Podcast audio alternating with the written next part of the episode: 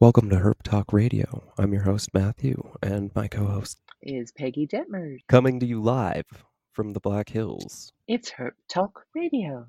So, Peggy, how are the turtles? They're doing good, growing ever more. I was talking earlier, today I was going to refresh 3 tanks and couldn't do that because we lost well water and lost electricity because of our snowstorm, and it's still... What, about 10 below out there right now? Yeah, my computer says negative 10, yep. Yep, negative 10, and that's not counting the wind chill. Our guest is laughing. Okay, Phil. and so, you're a Floridian, aren't you, Phil? I refer to myself as a naturalized Floridian because I was not born here, but I've lived here most of my life, and I'm sitting here in shorts and a t-shirt, and it's like 78 degrees and God. Muggy as hell. So, my apologies. Yeah. Oh, jeez. Well, we have our guest today is Bill Wolf from Florida, who's quite renowned in the herpetology field, and we're anxious to. I wouldn't say renowned, but thank you. And we're really anxious to get to know him and all of his ways, and educate us, and especially me.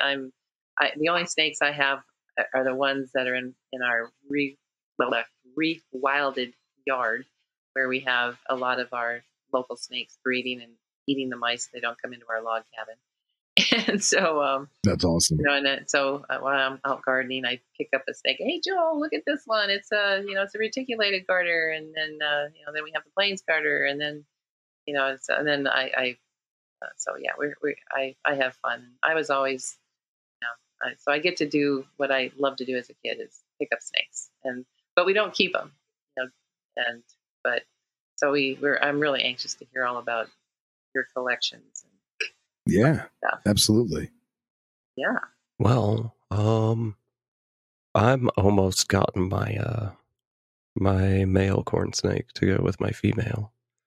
So that's nice. I'm still doing this backwards. This is my second time collecting a herp collection, and I'm still freaking screwing it up.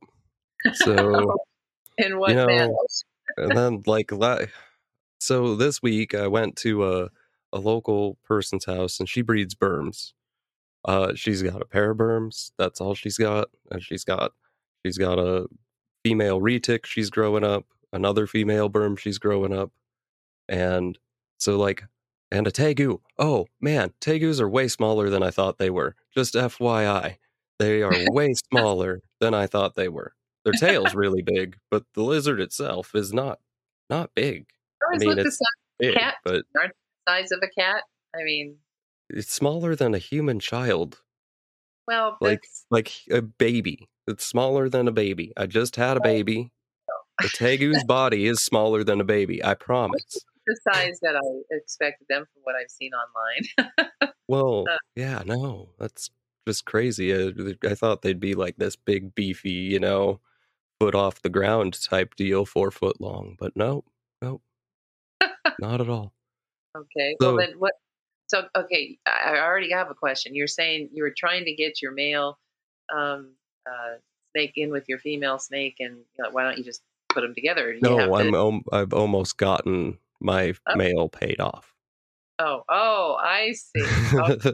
I've almost acquired my male. Well, that trip over there was real fun, and it made me lose all of the focus that I talked about last week about what I should get. All the planning that we talked about last week. That's gone. All the planning went away.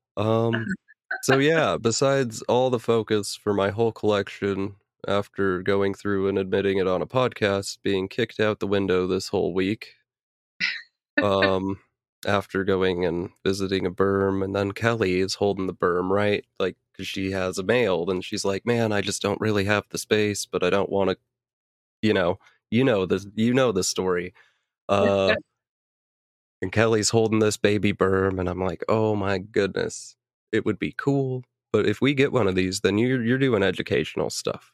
Like, you have to. Because that's the only reason we're getting this. And she agreed. Well, we're still talking about it. Okay. I don't know if I need to deal, because it's not going to be her dealing with the snake. I mean, she's going to deal with it. Yeah. Take it out, play with it, you know, take it to a show, show it off to kids. But she's not going to scoop the poop. That sounds like our... So I don't know if I need anything that big. Plus, I'm like, let's get sand boas, and I can get 35 of them, and you know, I can fit a lot of those in a little space, which is what I have. So, well, I thought it was great when you said on Bill Bradley's episode that you caught her on Morph Market. I did. Oh man, that's great. Bill, for those who don't know, why don't you give a little bit of your background story? And yes, Bill Wolf. Yes, my name's Phil Wolf, and I've been a herper, keeper, reptile, amphibian enthusiast for as long as I could, I guess, walk, I guess you'd call it. I host a few different podcasts in the reptile world. As part of the Herpetoculture Network, I'm a co-host on a show called Snakes and Stogies, where we talk about cigars a little bit and snakes and reptiles for the most part, captive husbandry, scientific stuff, zoo stuff, you know, natural herping, whatever, all the above. And then I'm also co-host on another show called Venom Exchange Radio with the one and only Nipper Reed. And we talk about all things in the venomous community in terms of science and research, field herping, photography, captive husbandry, breeding, maintaining, establishing, everything to do with venomous reptiles. So that's kind of me in a modern nutshell. I've been keeping reptiles since, way to age yourself, right? I got the one on age here. I'm going to be 66, so don't worry about it. Well, I'm not getting any younger, mind you. Oh yeah. Oh geez. Well, I think just like most of us, you know, it starts with dinosaurs and then it goes to leopard geckos. Mom won't let you get a snake. You turn 18 and the whole world collapses. So, I mean, that's pretty much the gist of it. But I did have really good opportunities in my younger years, where right out of high school, I went to community college and I needed a part-time job, and I was working at a local pet chain by me. And there was this one shop called Underground Reptiles, and everyone was like, "Oh, they're the best. They're the best. You should go work for them. You love this stuff." And I was like, no, I'm not good enough to go work for them. You know, I'm 18, whatever. Little did I know that it's just a normal shop with normal people, you know? So I was like, you know what? Screw it. I'll put an application in, and they hired me. And from there, I got to work in multiple different reptile facilities, not just underground, import, export, exotics, and you name it. I got to work with it. And at the time, I was not even interested in venomous, really. I mean, I had a fascination for it, but when I was working at Underground's retail store, it's just a retail pet shop, but they had venomous in like the corner of the store on display. And one of the guys that worked with me, he's like, "Hey man, if you're opening the store, you really should take some, you know, venomous classes, venomous hours and lessons, because if you're opening the store by yourself and God forbid something gets loose or rattlesnakes on the floor or something, you need to know how to take care of it, you know, in the event that you're by yourself." And I wound up taking they had classes at the time to teach people for their venomous hours for the state license. And I got hooked. I mean, no pun intended. And eventually, some years later, I wound up getting a license, and through the whole import-export thing and working with thousands of animals, countless species, hundreds of species. And I wound up teaching the class, for almost 15 years. So, I mean, that's a very abridged nutshell of me and snakes. So, the venomous, is there one particular one that you enjoyed working with the most? For the longest time, I was an Elapids guy. Mostly, I fell in love with Australian stuff and knobtail geckos, parentes, brown snakes, taipans, death adders, the coolest of the cool, you know?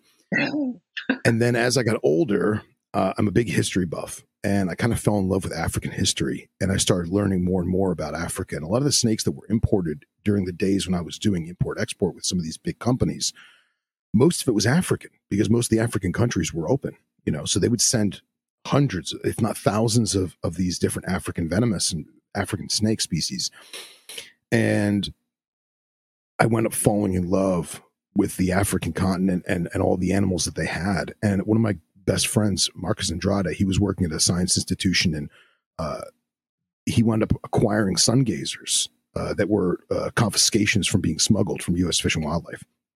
And from that, I fell in love with the Cordyllidae genus. And at one point, you know, I was keeping, between Marcus and I, we probably had 15 or 16 different species of Cordyllis, including the sun gazers. And that just snowballed more African stuff. And, you know, my main focus now, I've done a lot of Southeast Asian snakes, some North American stuff, some South American stuff, of course, the Australian stuff that I could afford because a lot of it's really pricey. But my main focus now is sub-Saharan and MENA, or Middle Eastern North African species of venomous. That's like my thing right now. And I have a handful of montane rattlesnakes. I've got a handful of colubrids and a couple of carpet pythons, because you got to have stuff that you can actually play with and hold. And that's, for the most part, what I'm keeping currently. So do you breed the venomous, or is that not allowed? I know. Nothing. No. Oh, absolutely. I've bred a handful of venomous a long time ago, and I got out of the whole breeder thing for a while. And when I went up quitting working with animals, like as an actual job, I kind of just got chilled out, kept some pet stuff, couple cobras, couple colubrids. And now that I'm back into it, I started from the ground up with baby stuff. So I've got a lot of stuff that I've, still has 2-3 years before it'll ever get paired. This year I'll be pairing wrinkles. I'll be pairing cerastes, the desert horned viper. I'll be attempting to pair squamangera, the African bush vipers. They're a pain in my neck, and I probably have 2 girls, but I'm going to give it another shot. Everything else is babies. You know, I got to raise stuff up.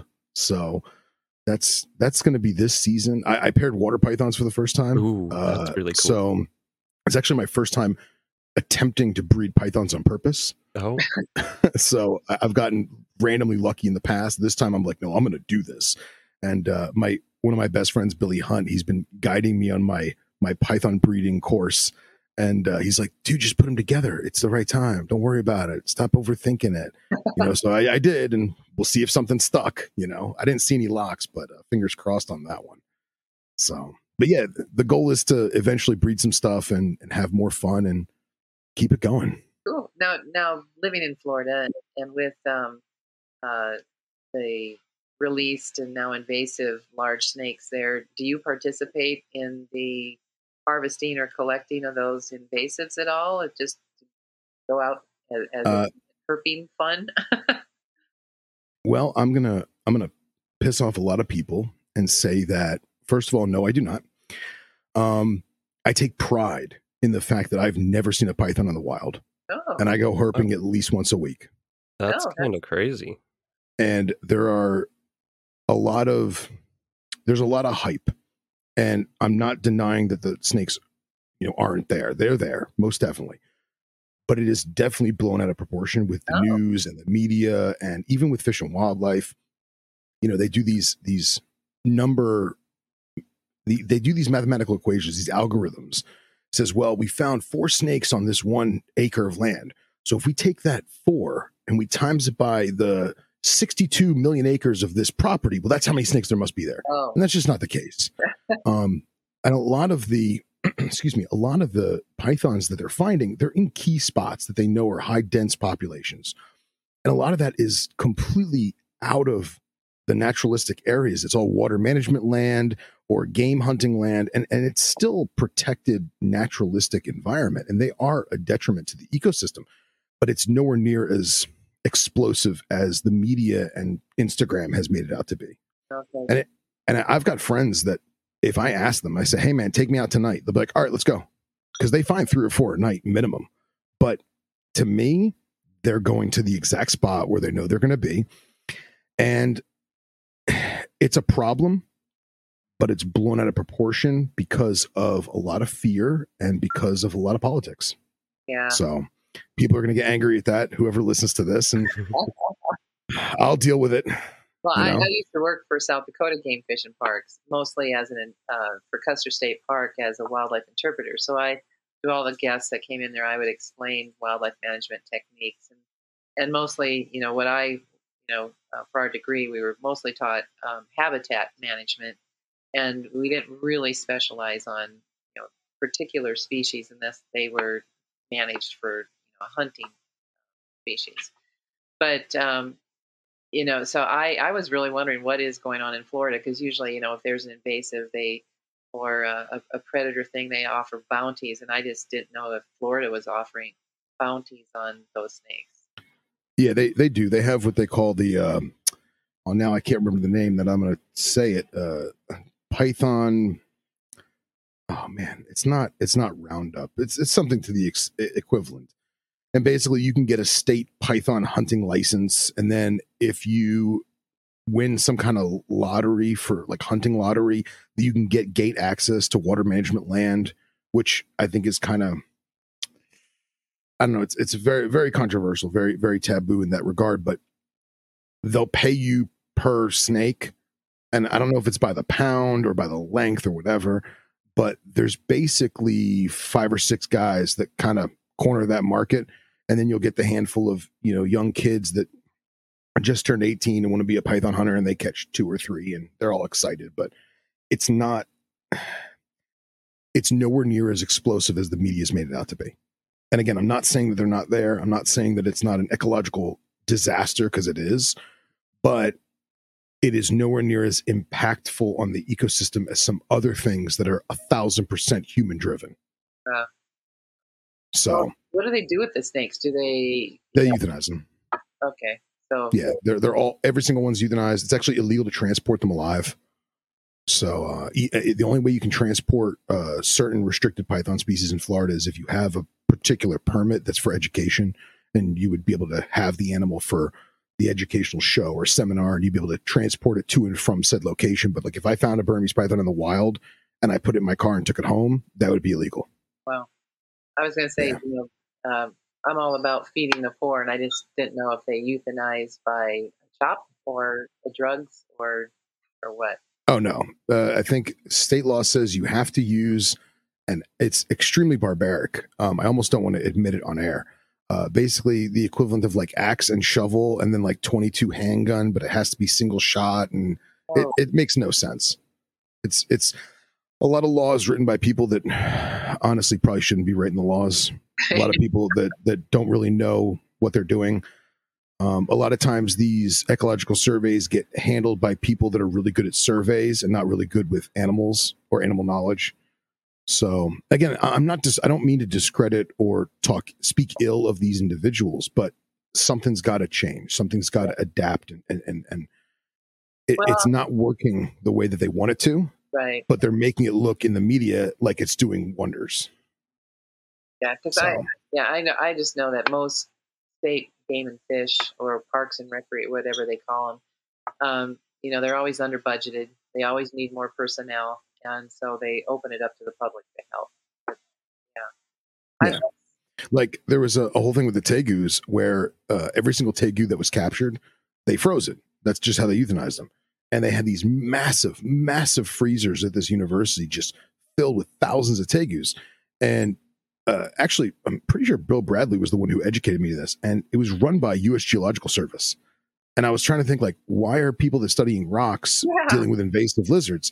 And it was brought to my attention that it's not that they needed lizard experts. It's that they needed graph and statistic experts. Mm-hmm. They needed scientists who were good with numbers and populations and topography and that kind of thing to kind of map and track and evaluate what these lizards were really doing in the wild.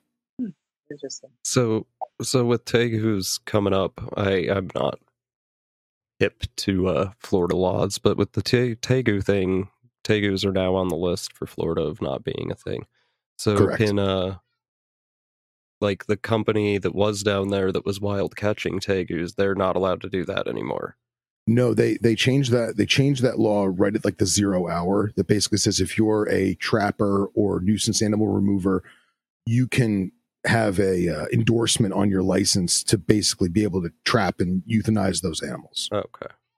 So, but there's no, in terms, there's no like selling and shipping then. Nope. Okay. Not at all. That went away. Yep.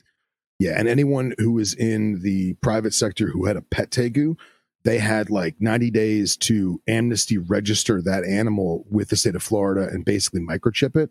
And then if you didn't, it was a crime and the animal would be seized and euthanized. Wow. Wow. Yeah. So, I mean, don't get me wrong. There's probably thousands of people that have their pet tegu in their house and no one's the wiser. But for the one person who didn't know that that law changed because it's not publicly posted in any, you know, consistent standard person forum, God forbid they post a picture of their child playing with their family pet and it goes on Facebook and Fish and Wildlife for Florida sees it, they're going to get a knock on the door. Wow. You know? And now with the iguanas thing, they basically made it illegal to have a green iguana as a pet.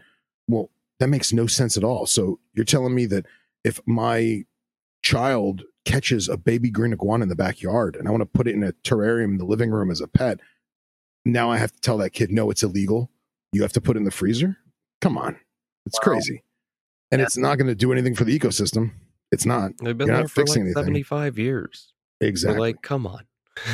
Well, here in South Dakota, you know, we eat any excess animal. I'll tell you what, though, you kind of get sick of tree chicken after a while. Tree chicken is that? Yeah. Well, I like the taste of gator when I was down there in Florida. I lived there for 2 or 3 months. Nice. I find that gator is all in how fresh it is and who cooked it, because it's either really good or it's chewy and horrible. Yeah, yeah, that's true. I need to join the Meat of the Month Club. Yeah, get on it, man. Get on it.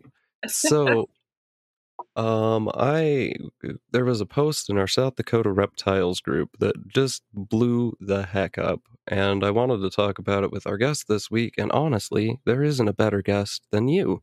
And the actual subject we're messing with is venomous. So the post goes and mind my terminology for venomous here, please, Phil. No problem. Our teenage daughter is looking to get her first snake and would like a hognose. Can anybody tell me where I could find one? Excellent. Everybody in the group has steered her away from hognose. My comment on this, because I had to, I would almost recommend any species besides hognose. It's mild venom, maybe. There's studies that show rear-fanged snakes can be just as potent, if not more, than front-fanged snakes. Bald pythons, carpet pythons, species. Yeah, all on species. You got to do your research is essentially what I'm getting at here. The list goes on of great species that don't carry any risk whatsoever. Honestly, whatever snake she is most excited about is the best one. Yeah, that's pretty good. So, what are the risks of hognose snakes? Like, well, so I'll say this: I get asked this pretty frequently from friends who are not in our community, saying, "Hey, my kid wants to get the first snake. You know, the wife finally agreed to it. What do we get? We're looking at a hognose snake, looking at a corn snake, looking at a king snake." Now, I think all those are great first pet snakes. However, I personally would, if you're going off those three, right? Excuse me. I would go with the corn snake. And it's not because the hognose has venom, and it's not because the king snake's any worse or bad or whatever. I love king snakes. I have more king snakes than I have corn snakes. I would go with the corn snake because it's the easiest overall to get established, to get going. It's less nippy. The size is the right size, and it's a native animal to the United States. Like there's a ton of stuff that's really cool about corn snakes. Now, if the kid is hell bent on getting a Western hognose, then go for it. But I would be more concerned with the snake stressing out and not eating and doing hognosey stuff than envenomating the child, because it's very simple for a parent to say, "Hey, do not let this thing start to bite you." You know what I mean? This is not a rattlesnake with a lightning fast strike. You know what I mean? So it's like getting mauled by a French bulldog. Like, it could happen, but you pretty much evade it. And again, that would be my thing, is that I would go with something besides the hognose simply because of the establishment of the pet. And then the venom would kind of, in my personal opinion, the venom would kind of be an afterthought. But it is a proven fact that they are legitimate opistoglyphs. They have rear fangs. They have venom in Duvnoy's secretions, however you want to phrase it. And there's no telling how your body's going to react to that. And as my good friend Ryan Cox always says, foreign protein is foreign protein. You have no idea if it's going to give you a rash or if it's going to make you go into anaphylaxis. And that's something that people need to be aware of. I don't know if that answered your question or not. No, that's perfect. That's actually way better than I did. So, and I was so busy, I missed out on all that controversy on our list. There's like 40 comments on that, and that's a lot for South Dakota reptile group. See, I feel bad for that person, because that person was just trying to do something nice, and the internet has become such a... Oh, everyone was being nice and helpful. No one was being rude. They were just let's, maybe you should get a corn snake or a ball python. No one was like, are you stupid? Or anything like that. We don't have good. That here in our little local that's very communities. Good. It's, I wish I could say the same of Florida. Oh, you got way too many people down there. That's that's what it's telling me. I think somebody was joking around. I just checked. I think it's like 2.8 million people in just my county. Oh, wow. Yeah. It's wild. Yeah. Yeah. We don't have that here. And I think it's our 35 below wind chill factor that keeps it alive. That'll do it. Yeah, that'll do it. Sure makes me think about leaving. And I have, one set of friends moving to South Carolina as soon as they can and sell their place, and my cousins are moving down to New Mexico. It's like bon voyage. We're tired of this. So yeah, when you get older, your joints hurt more. I don't doubt that. But I think I'm more allergic to humans than I am the cold. Yeah. That's why Joel and I live in a log cabin in the woods near the Forest Service and very few neighbors nearby. So it's wonderful, but enough that when our electricity goes out, we ask if anybody needs help. And we're the only reptile keepers that, oh boy, all our heaters and lamps and everything goes down. So it's like, but what fun reptile keeping in South Dakota. So you were mentioning, Phil, that you had you're a naturalized Floridian. Where else had you lived?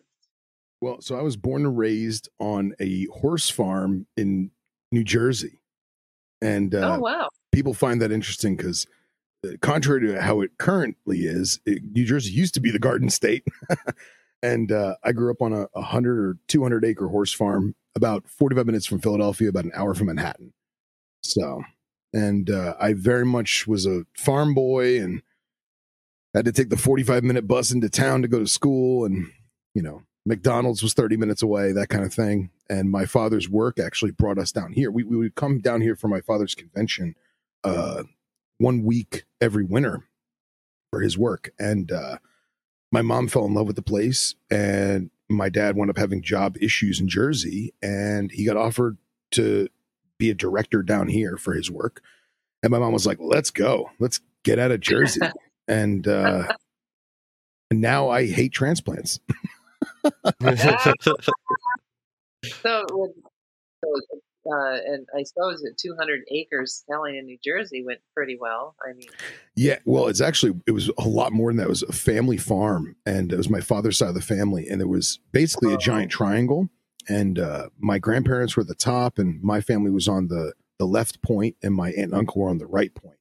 And they all sold together. And yeah, so it was a shame, though, because I feel like I would never change my childhood for anything, because I was wild and free. I had hundreds of acres to go exploring, and I was rarely inside. Me and the Labrador went everywhere together. And it would be so great to have that now. You know what I mean? And to think, like, I didn't even know what herping was back then, and like what I could have done now, it's crazy. So, yeah. But I've been down here since 2000. Okay. I think every South Dakotan grows up herping. You know, we either catch all the frogs and snakes and turtles that we come across. And you know, when I grew up in the 60s as in grade school, I mean, that's all my gal friends. I mean, it seems like all my gal friends were always tomboys, and we were always, you know, going out. And even as we got into you know, our 7th, 8th grade, when all the other girls started going to the mall, we were still out with our nets. Hey, that's the best kind of ladies. So yeah, so it's now I saw on one of your YouTube's, or no, it was Instagram, where you showed the ring that you're recently engaged or recently yes. married. How far back did it go? Recently engaged. We got engaged in November. Wow. So yeah, and that was actually it was interesting. We like to take a vacation that's kind of off the beaten path, and I told her, I was like, look, let's go somewhere where it's gonna be chilly so I won't be tempted to flip rocks, right? Little did she know that I was secretly bringing her to Salamander Mecca. So we went to Blue Ridge Mountains outside of Asheville in North Carolina, and we didn't find a single freaking salamander. It was horrible. So but I gave her the ring. She said yes, and that's all that matters, right? Brad. So she's a salamander fiend, or no? I mean, she's a herper at heart. She just never had like the venue or the friends or the camaraderie to do it. So I mean, she's the one who says, "Hey, you got to work? Yeah, I'm out of work. All right, let's go road cruising. No problem." So go what cruising? Road cruising. Road cruising. Okay. Road cruising. Okay. Yeah. You guys don't road cruise for snakes? No. Well, I have. But we end up, we don't go out there to do it, but on our way home after, you know, we've taken all our sunset shots, we come home and we, oh, look at that really nice big bull snake across the road. And we stop to investigate it. So I guess we do, but it's just an afterthought after we've gotten our photography done for the day. That's even better. You killed two birds with one stone. I love it. That's good. Yeah. See, we go out looking for snakes, and then we're like, "Oh wow, look at that sunset! Let's stop and take pictures." So it's the opposite. But she's cool. She got her first amphibian. I got her a dumpy tree frog, and then this past, actually 2 Daytonas ago, we've been dating maybe 6 months or so, and I was like, "Look, there's this big reptile show convention, Daytona Beach. It's our annual pilgrimage. We go every year. You gotta come." And I was like, this is me, our first time going away together. I was like, baptism by fire. Let's just do it, you know? And she did. And she was a trooper, you know, she drank with the rest of us and held every snake that we put in her hand. And, with the US ARC always has the silent auctions with the live auctions for their fundraisers. And she's walking around the table with me and all the herper kids. And she sees a Florida king, and she's like, I want that snake. And I was like, we'll put your name on the list. It's a silent auction, you know, bid it up, girl. And there was another couple who was like tailing us, and they would bid on the snake. And she'd be like, man, they just outbid me. I said, go bid again, you know? So she writes her name again. And then Billy Hunt sees what's going on, and Billy is like, watch this. Billy Hunt goes over to the little clipboard, and he writes her name. So then that couple comes over and they go, how did she write that down? And then my friend Sean, he sees it too. He goes over and he puts her name. So all these different people keep walking over to the clipboard, but they all put my fiance's name, which was the best part. She wound up winning the snake. And actually Billy won it for her at the very last minute. He put his own name and he bought it for her, and I thought that was great. Oh wow! So she's a colubrid girl now. Got her hooked. Oh, cool. Yeah. Joel and I are both, you know, scientists and artists and reptile appreciators. That's the best way to do it. Yeah. Your partner has to be supportive in so many facets, but when you're a herper, it's great when they're a herper too. Well, so. I even convinced him to help me clean out slag ponds as they were drying up in our South Dakota drought, and he's out there being a trooper. And this one pond, we called it La Brea mud pits. I mean, it's too dangerous for one person to be out there and then get stuck in a foot of mud, and then a buffalo comes along. So it's like, yeah, not a good thing. And so we made sure there weren't. We found out that the buffalo weren't in that area of the park, in that pasture they were cut off from. So we were like, oh, good, we can. If we get stuck in the mud, that's the only thing we have to deal with. But he was a trooper. That was the first time he went out turtle netting and stuff. And so he's been a snaker, and so he's been christened. That's good. That's great. Let's kick it off into Venomous. All right, you got a whole bunch of rules down there, and I've considered getting Venomous. Well, ever since I've got into reptiles, really. I don't know. They just look different. Nothing quite has the look of a viper, or even a cobra's. Like, Dr. Loafman can talk about falsies all day long, but they don't look like a real cobra. I've not heard of falsie cobras. false water cobras. They're in Central America or South America. And they kind of hood up, but they don't like stand up and perch. I'll tell you what, though, it's still ominous when you've got like a 7-foot falsie and it's all flared out and like turned to the side to show you the side of its hood. Like, it's still ominous. I don't doubt it. Yeah, I had falsies for a long time, and they were serious. And I'm short and chubby, and I can't do stuff that's longer than me. I can't, not anymore. I'm too rotund. So tell me about this falsie. I mean, it doesn't have venom, and it just looks like a cobra. Oh no! They have venom. It's the genus Hydrodonastis.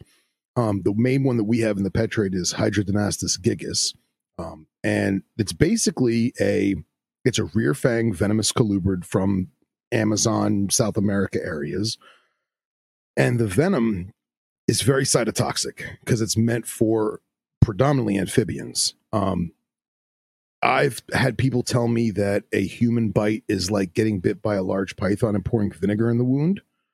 I've heard people tell me that it gave them a really bad allergic reaction and they had swelling and itching and hives. Obviously, Dr. Loafman knows way more about it than me because he's the hydro master. But that's the gist of it. And it's one of those things where you do everything in your power to acclimate the animal to human contact. Let that animal get tolerant of you. You're the cleaner, you're the feeder, and avoid the bite, and you're fine. And like I said, I've had 7-foot ones that were puppy dog tame. Put them around your neck, pet them on the head. They were super chill. But there is still a capability of it doing some damage. So in Florida, they're not considered to be potentially hazardous venomous-wise. Most states don't consider them dangerous to humans on a venom level. They don't consider them venomous, finger quote, but they still have a venom in there. It's way, in my opinion, it's way more than a Western hognose. But like we said, foreign protein is foreign protein. You have no idea how your body's going to react to it. Yeah. While we're on Dipsadids, we might as well talk about the other one that's in the pet trade, a Boyga. Yes. Now that is a whole other animal. Boyga are way more venomous than people think, and if it wasn't for I hate saying a poor delivery system. It is not a poor delivery system. It's a brilliant delivery system. However, it doesn't work that well on us. And anyone who says, "Oh, the mangrove snake has to chew on you," that's nonsense. If you've ever watched a mangrove snake grab something, they open their mouth almost 180 degrees because they know they got to get those back fangs into the item. So that whole chewing thing, obviously chewing makes it way worse. Don't get me wrong. But I feel like people poo-poo the mangrove the way they poo-poo the hognose. And that is very, very different. Okay. I'm just going to sit back and listen to you guys.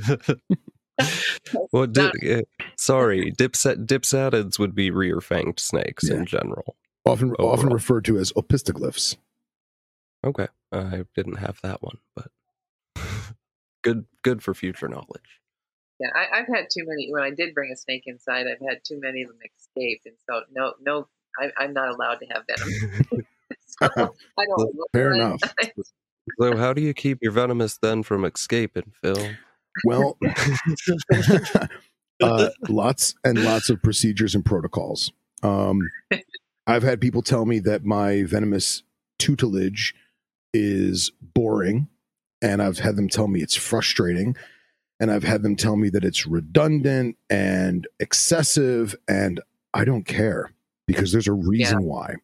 And my good friend Henry Martinez, he always tells people, Phil doesn't teach a class on how to handle venomous. Phil teaches a class on venomous safety. It's a safety class. And whenever I take on apprentice or intern or whatever you want to call it, someone who wants to learn about venomous and how to handle properly, everything starts with safety. And it is burned in your mind. Repetition, repetition, repetition. The same thing over and over and over again. Everything down from how am I going to unlock this enclosure? Where is the animal? How many animals are there? What am I going to do? So like on a lot of my new students or apprentices or whatever you want to call them, I make them do checklists in their mind. And then I have them teach it to me. And they say, okay, we're going to clean this animal's cage, this enclosure. I want a step-by-step process as to how you're going to do it.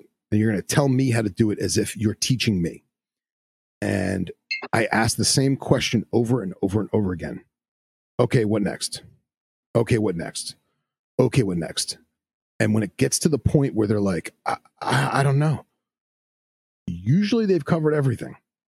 And if they haven't, we're going to do it again. And we're going to do it again. And we're going to do it again. And we're going to burn this in your mind so that this repetition is second nature. It's muscle memory. You know, when I walk up to an enclosure that has one rock rattlesnake in it, okay, I go through the Rolodex in my mind. What am I doing? Am I cleaning? Am I feeding? Do I have all the tools that I need to do this? Okay, all my tools are laid out. Am I changing the water? Yeah. Do I have fresh water? Yeah, I have a bottle right there. Oh, no, I don't have a bottle right there. My bottle's empty. I need to go refill it.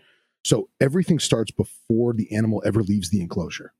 Once I have everything mapped out how I'm going to do it, now it's time to unlock the cage. But before I can do that, I got to find the animal in the cage. I have to visually identify the animal and make sure, okay, there's one snake in there. There's two snakes in there. There's five snakes in there. I need to find all that, map that out. Now that I know where everything is and I know what I'm about to do, now I can unlock the cage and proceed to go into remove that animal, extract that animal, and then keep going down the list of to-dos, if that makes any sense. And like I said, people think it's boring because it is. It's meant to be boring. It's meant to be meticulous. Joel's showing me pictures of all the snakes that you bring up, the rock rattlesnakes and this. And oh, good. Showing me. Excellent.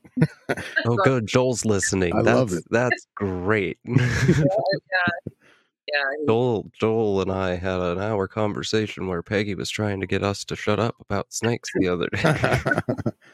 And see, I've been trying to learn more about turtles. I feel like I want to know more, and I don't know anything. Now it's, I feel like now it's the time of my life when I'm not going to have fish tanks, but I need to still learn about them. So. Yeah, they're wonderful. I love, like what you had mentioned in a podcast, Phil, that I was watching, that it's the times have changed where more people are really concerned about the habitat. Yeah. And, you know, what they're providing for the animal. And that, I guess that's the way it's always been for me. I want the aquarium, but I don't want a fish. I'd rather watch a turtle. I mean, that's how, you know, it is for me, you know, and then once you have the turtle, well, now I want to see them lay eggs and see the babies. And, you know, and, you know, that kind of stuff, it's crazy. I was at Underground's retail store yesterday getting feeders, and they had captive bred baby black wood turtles. And I was like, wow, those are so freaking cute. That's a turtle I could totally have. And I go on my phone and I start Googling, and I see like the adult, and then I see the size of the enclosures, and I'm like, nah, Peggy wouldn't approve. Nah, not for me. I don't want to get yelled at. They are the, and I learned through Garden State Tortoise, you know, that, you know, they've got the wood turtles and they've got a hybrid of a wood turtle. And I'm trying to remember what it was crossed with, but they're so smart that they'll take their feet and they'll pound the dirt, and then it'll bring the worms up. Oh, wow. Yeah.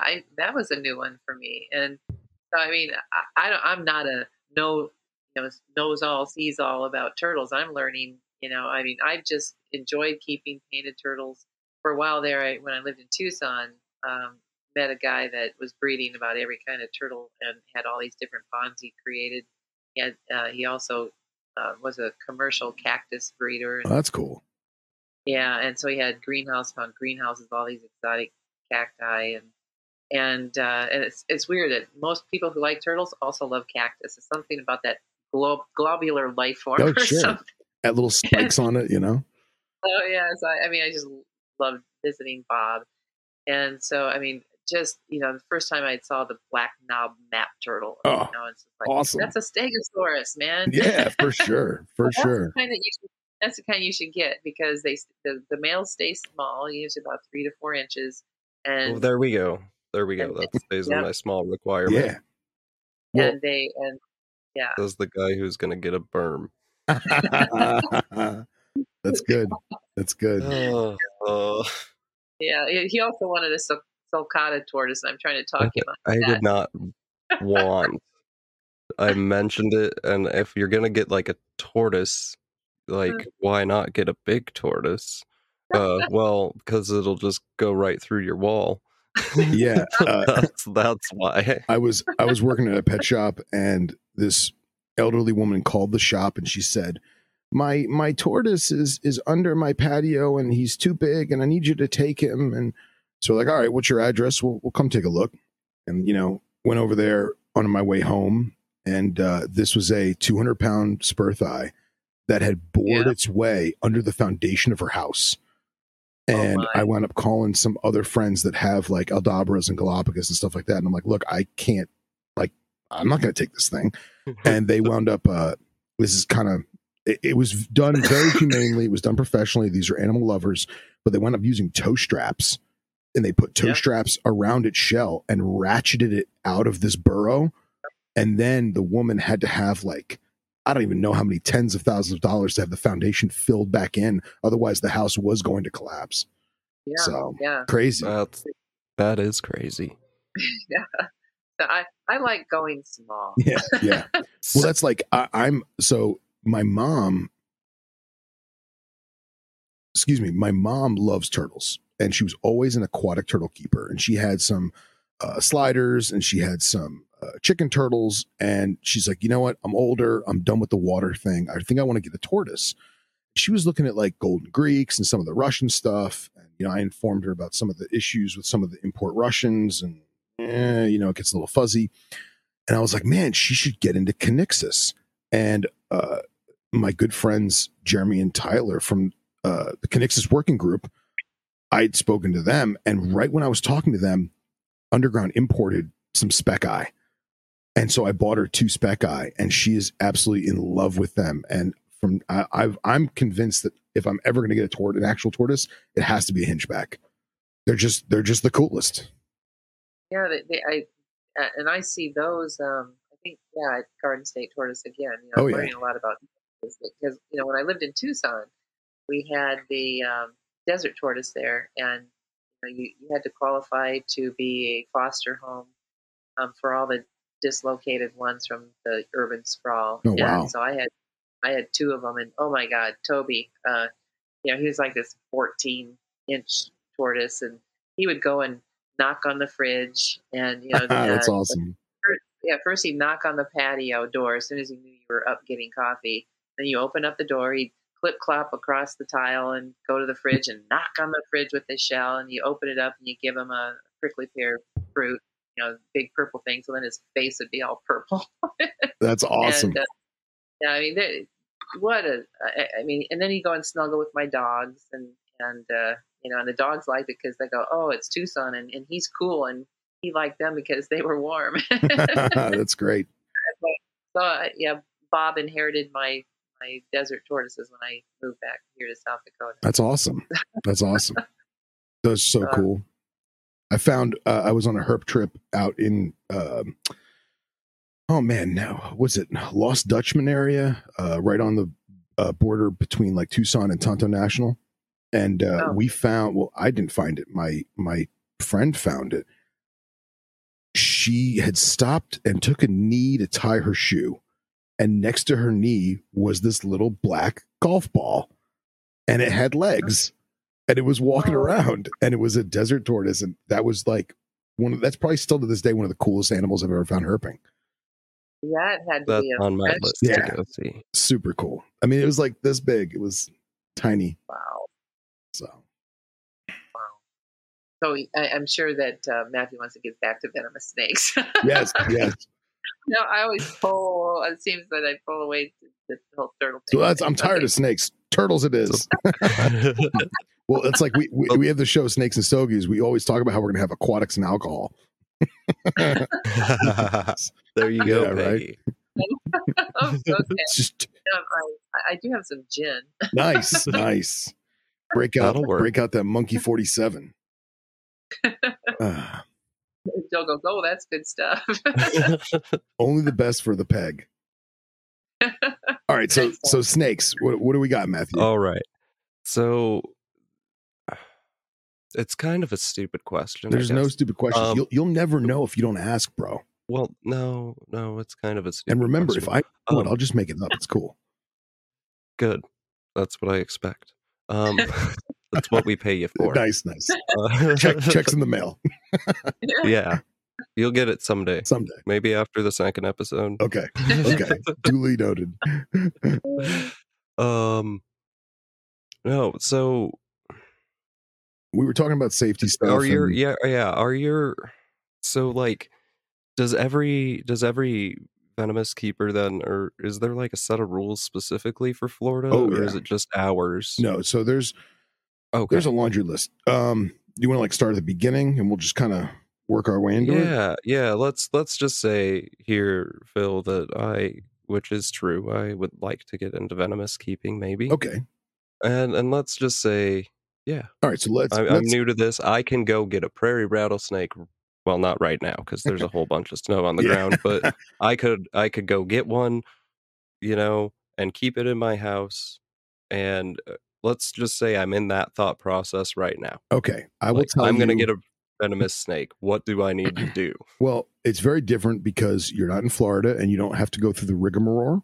But let's say the rigmarole is that boring part you were talking about. Yes. Which is the safety part, which is the very important part. And we don't have regulation on that, but that doesn't mean we shouldn't be practicing some sort of similar ethics across the board, just overall. Yeah. But the first thing, well, I guess you learn the safety, and then you go for a license. Well, let's learn. All right. So in other states, I can only speak for Florida because that's really only the true laws that I know. Right. Let's say you move to Florida, right? And you decide, I want to get into venomous reptiles. I want to get my hours of experience. The state has changed the laws many times over the past years. As of right now, venomous reptiles in Florida are broken into 4 categories, which makes no sense at all, but we're going to go with that. The categories are Elapids, vipers, colubrids, and Heloderma. To possess a license for each group, you need 1,000 hands-on hours of each group. Now, you don't have to have all 4. You can only do, Viperidae, which are actually, I think they call it Crotalidae because of pit vipers and everything else. But regardless, most people just get that license because that's what's mostly native to Florida. There's no tier system. If you only want to do Elapids, then you get yourself a mentor who has a licensed facility and you start getting hours and you only have an Elapid license, well, then rock and roll, good for you. But most people start with the Viper stuff because it's native, because most people have it, because it's not as crazy to work with. So first you have to find someone willing to take you in, right? Because that sounds like a challenge. Yes. I mean, I've thought about doing this here. Right. And there's like one place I could go, you know, you might have heard of it, Reptile Gardens. A few people and heard of it. They do have a program, I think, but that wasn't always there. And I have reached out to Terry in my lifetime anyway, right? To try and see, because this is, again, something that I've wanted to pursue. Sure. And I think that's the best way to go about it. Not only are you a local, but you also have friends who are friends with friends, and that might help you gain access to said institutions, excuse me. So that's your first thing, is you got to find a mentor. In the past, it was not as, and how do I phrase this? In the past, active license holders were less apprehensive because the risks weren't as high. And by risks, I mean criminal fines and lawsuits. You know what I'm saying? Okay. It is a massive liability to bring a stranger into your home and let them handle venomous reptiles. Right. Now, I was lucky because I had a retail establishment that was licensed and bonded and insured, to have this. So I taught out of that facility. I didn't have to bring these people to my house. And some of them I did. You know, I got to know them. I got to trust them. They became friends. Hell, they became family. And that's a whole other story for a whole other time. But the first thing you got to do is find a mentor who is not a lunatic. And I recently, a guy reached out to me on Instagram. He's like, "Hey man, I listened to the podcast. I live in Texas and I don't have anyone near me who's a venomous keeper, but there is a couple guys that are about 2 hours away from me. The problem is I get kind of sketched out when I go there." And I tell them flat out, "Look, man, if your gut tells you something's funky, then your gut's probably right. You know, if you see someone do something that you feel is unsafe, it probably is. And if they tell you, no, man, it's fine. Well, that's not good either, because I will never tell someone, oh, no, it's fine, just do that. No, I will explain to them why I feel or why they should or why it might X, Y, Z, right? Because at the end of the day, not only do I need to trust that person, they need to trust me.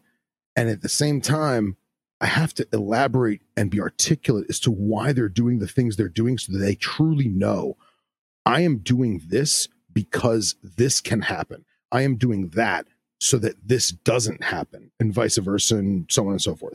So finding a mentor who's willing to do that is a very, very big deal. Once you do that, then you start with the safety. And you start with procedure and protocol, and you burn those things in your mind to the point where they become a second nature. It's muscle memory. And before long, you're just going through the rhythms, right? So when we were doing the class at Underground's retail store, I used to call it the 10-week program. And this is how I kind of weeded out who really wanted to work with the animals or who just wanted Instagram photos. You know what I mean?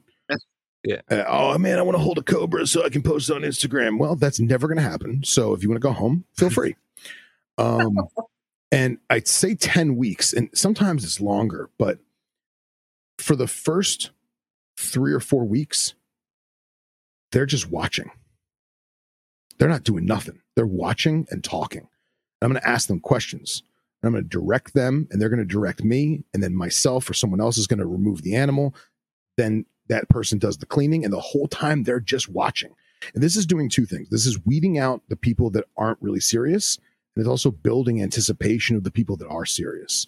And it's going to make them want to do this more. And then after about 3 or 4 weeks, then you've got about 5 or 6 weeks where the same thing happens, but now they're cleaning the cage. And while they're cleaning the cage, you're teaching them more stuff about layout of enclosures, how to remove animals from enclosure, how to put animals back, containment, medical stuff, sanitation and hygiene, all that jazz. Everything that you can cram in 5, 6 weeks, because you're never going to retain it all. But if you gather most of it, you can still retain more and retain more and retain more as time goes on. And then by the 10th or 11th week, now we're going to start actually learning on hook manipulation and snake manipulation in terms of removing the animal and working with the actual animals.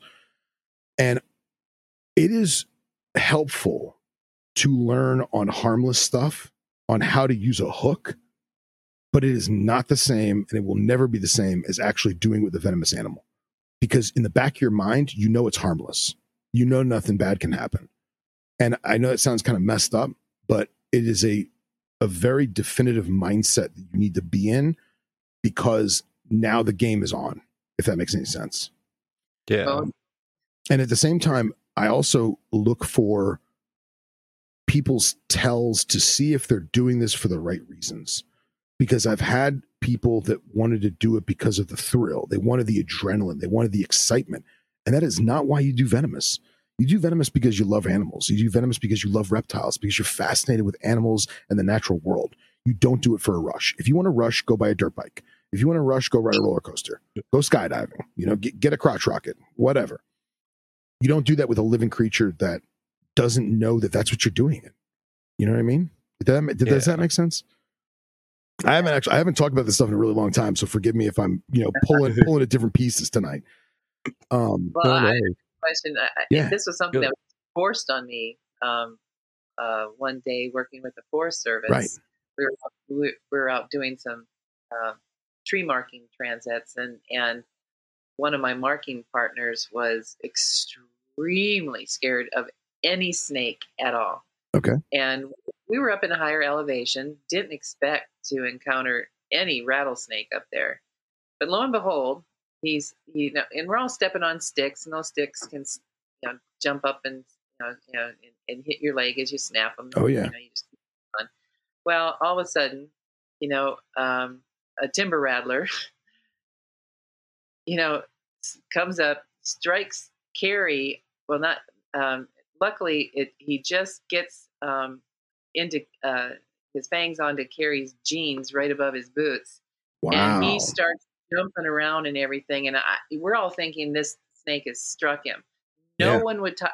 Oh my God, somebody's got to get this snake off him. I've never handled anything venomous, but I knew how to, I watched enough things where I knew how to grab a snake close to the head. And I've watched enough milking things, right? Sure. I said, okay, I'm going to do it.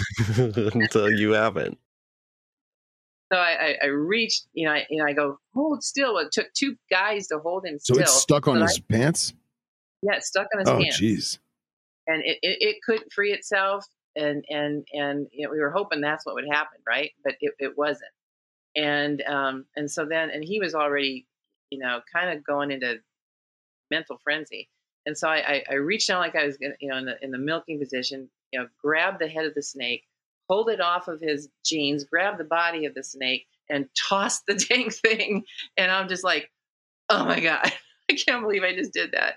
And I go, okay, Carrie, roll up your pants, and we can, because he was in hysterics, and I, we have to see if he's bit you. Did he bite you? And he couldn't even talk, and so I expected him to roll up his pants. No, he dropped his pants in order for us to check him out. I go, okay.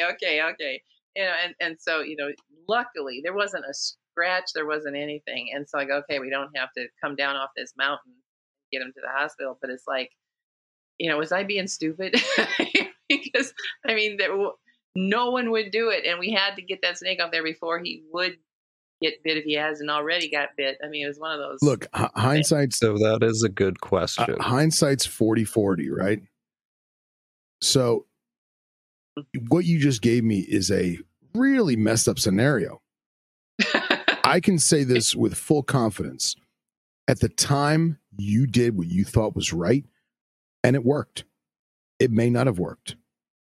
Yeah. And I'll never tell someone, don't do this or don't do that. You do what you have to do.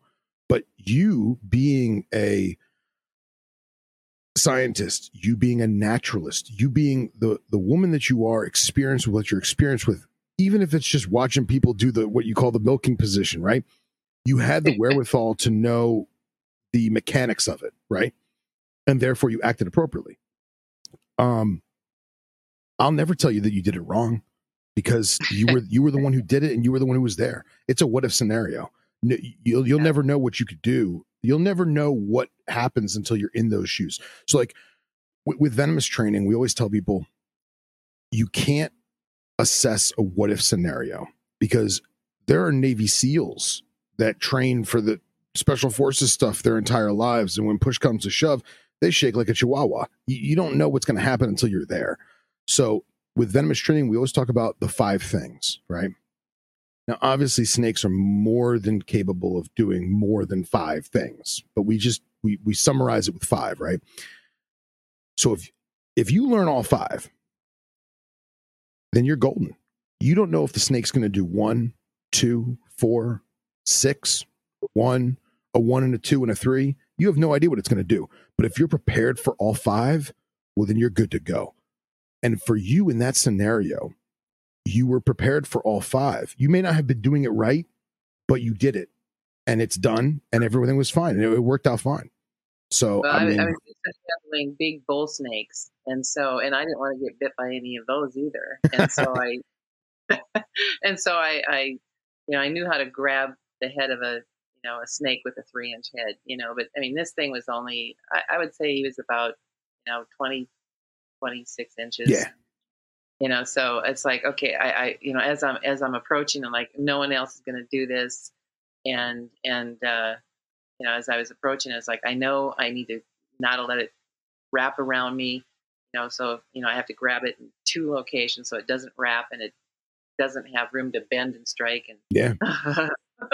and like I said, I can't judge you. You did it and it worked, but just be mindful for the next time this happens that there's a high probability that it could have seen you out of the corner of its eye and it could have tucked its face in, freed itself and tagged you, yeah. Or better yet, you could have grabbed them by the head and it jerked, which made you jerk. And now you stabbed your friend with the snake. Yeah. You see what I'm saying? Yeah. So there's a lot of scenarios that could have played out, and you guys got very lucky, and it was handled the way it was handled. So. And now I'm going to have a nightmare tonight. Nah, you're good. But yeah, I think I don't know if I would do it. I don't know if I would have done it exactly like that, but I really can't answer it because I'm not in that exact situation. It's very, very difficult to answer. Okay. How would you have done it? How would I have done it? Yeah. I mean, was the guy standing up? Was he laying down on the ground? Was the snake stretched out? Was the snake, you said it was about what, 2 foot? He was dancing around like he was around a bonfire and at, but he had to have stopped at some point for you to grab him, right? It took 2 people to hold him to stop him from jumping and dancing and trying to, get rid of that snake. Yeah. And as they were holding him, he was still trying to kick. And so then I think a 3rd person grabbed a leg he was trying to kick so we could stabilize him so I could grab the snake. I mean, it was a mess. It was like trying to remove a snake off a kicking horse. I mean, wow. Yeah, that's a bad scenario. I don't know. I mean, I've also, not to sound like, how do I phrase this? I always have a snake hook. And if I don't have a snake hook, I have a really good stick. And I probably would have used some kind of hook or stick or something and put it in its mouth to kind of flip it off, because not to sound inhumane, but I don't care if it breaks its teeth, they're going to grow back. So if I shove a stick in its mouth and just whip it real quick or use my hand, grabbed it, pinned it, hooked it, I have no idea. It's a scenario that you physically can't answer unless you're there, Yeah. Yeah. So I'm sorry if that wasn't more helpful. Well, yeah. And you'd think that, we were up in an elevation where no one had reported timber rattlers before and it was cold and he stepped on it and then it, it didn't rattle, it didn't warn, and so it was one of those situations where a perfect storm. Yeah. Yeah. So now getting back to the safety thing, how far into the steps does Matthew have to go now to? Oh, so, all right. So yeah, so he's, excuse me, he's now past his watching and cleaning poo stage. Now he's going to learn, physical mechanics of snakes, how they work in terms of manipulating them with a hook. And we're going to we could use some harmless stuff. If you've got harmless stuff that's of appropriate size and of appropriate body type, because you're going to handle a tree viper completely different than you're going to handle, say, a big rattlesnake. And you're going to handle a big rattlesnake completely different than you would a slender elapid, like a cobra or a crate. So we're going to learn how those different body types are affected with our technique through tools. And we're going to do that over and over and over again. And then you're going to take your snake hooks home because you're going to have more than one. You're going to have at least two. And I tell people to start hooking stuff around their house. And everyone starts with a cell phone cord, and they start with, their knee. What's that bottle? The reusable bottle that all the people bring to the gym. Not nylon. You know what I'm talking about, like the 2 liter, 1 liter bottle that's reusable that they fill their water with. Use your hooks to pick up the bottle. And then I tell people to pick up couch pillows. See if you can pick up a couch pillow with snake hooks. And then, you can do the couch pillow, now do a bed pillow because it's floppy. Okay, you get the bed pillow. Now you're going to try and do your TV remote control. Can you pick up your TV remote control with two snake hooks? And they're going to keep doing this and keep doing this and keep doing this. And that's your homework, is you're building the technique and the muscle memory on how to use these two snake hooks as extensions of yourself. And there is a right and wrong way to do it. There's a right and wrong way to hold it. There's particular fulcrums in your hand and muscle placements of your fingers that you're going to use to manipulate these hooks and make them extensions of you. And once you start to get the hang of that, then we're going to put something like a pygmy rattlesnake on the end, or a cottonmouth on the end, or a copperhead on the end, something that is a little less toxic, but still an actual venomous snake that is potentially dangerous and or lethal, because the mindset has to be there. You can do it with a corn snake till the cows come home. There is no venomous snake on the planet that acts like a corn snake, nor will you have the thought in your mind like, oh, it's just a corn snake. If it goes up the hook, if it slithers up the snake hook, who cares? It's a corn snake. So all that goes out the window. And now that you've done that, we're going to keep the cleaning. We're going to keep the repetition. We're going to keep the safety protocol. We're going to keep burning into your mind and burning those muscle memories as well, so they become second nature. You know, we talk about gross motor skills and fine motor skills. You know, I say, if I ask you to look at me, but point at the lamp in the corner, you can do that, right? And I say, all right, now look at your finger. Where was your finger? Was it on the lamp? It was close, right? Well, that's your gross motor skill. You were born with that. You've adapted to that. You've learned to do it your entire life, and it's second nature. You don't even have to think about it. Now, if I tell you to look at me, point at the lamp, now rotate your wrist 92 degrees counterclockwise. Well, now you have to think about that. You have to think, okay, I'm turning it to the left, and how far does my wrist have to bend, and what muscles am I using to bend my wrist, and so on and so forth. That's your fine motor skills. So we're going to use your gross motor skills to basically make those snake hooks extensions of you. Then we use the fine motor skills to actually manipulate those snake hooks and position them on the body of the snake so that everything is balanced, everything is calm, everything is liquid, right? And we talk about how venomous snake handling is not breakdancing. It's a waltz. It's a ballet. Everything is smooth. Everything is elegant. You know, we make the Bruce Lee joke, like, be the water, you know. It's very much an elegance, right? And you may have to go fast, but the goal is to not have to. The goal is to be smooth and seductive and relaxed, because if you're relaxed, then the snake's relaxed. Now, there is times when you may have to throw down the cardboard and start breakdancing, right? But the goal is to not have to do that. The goal is to keep everything relaxed and calm. And then you just keep on going through the motions, and you train and you train and you do that repetition and the repetition and the repetition. And again, I'm giving you guys a very summarized, abridged version of this, right? But prior to them changing the laws, it took the average venomous apprentice about 2 years to get a license. Now, with the hours restrictions and all the regulations, it's taking them close to 4. Oh, yeah. Wow. Yeah. Wow. Now, there is a certain tests that you can take that knock off some of the hours, but it's still going to take you at least 2 to 3 years to get to that point. So, I mean, and we're talking about the average person. No one's doing this for 10 hours a day, 6 days a week. You know what I mean? You're doing it for 5 hours here, maybe 6 hours there, maybe 2 hours on this day, and you do it when you can. You know, it depends on your schedule and your mentor schedule. 1,000 hours is a lot of time. Right. Especially with Heloderma. You'd have to do that like eight hours a day for like 4 months. Right. And the law says you're only allowed to log up to 10 hours in a 24-hour period. Okay. So you can't work more than 10 hours a day. And here's the thing. You may have 100 snakes in that room. You may be done by the end of the day. Depends on what you're doing. because you're not changing the water bowl necessarily every time. You're not feeding every time. You may be spot cleaning every time. So those things take time, right?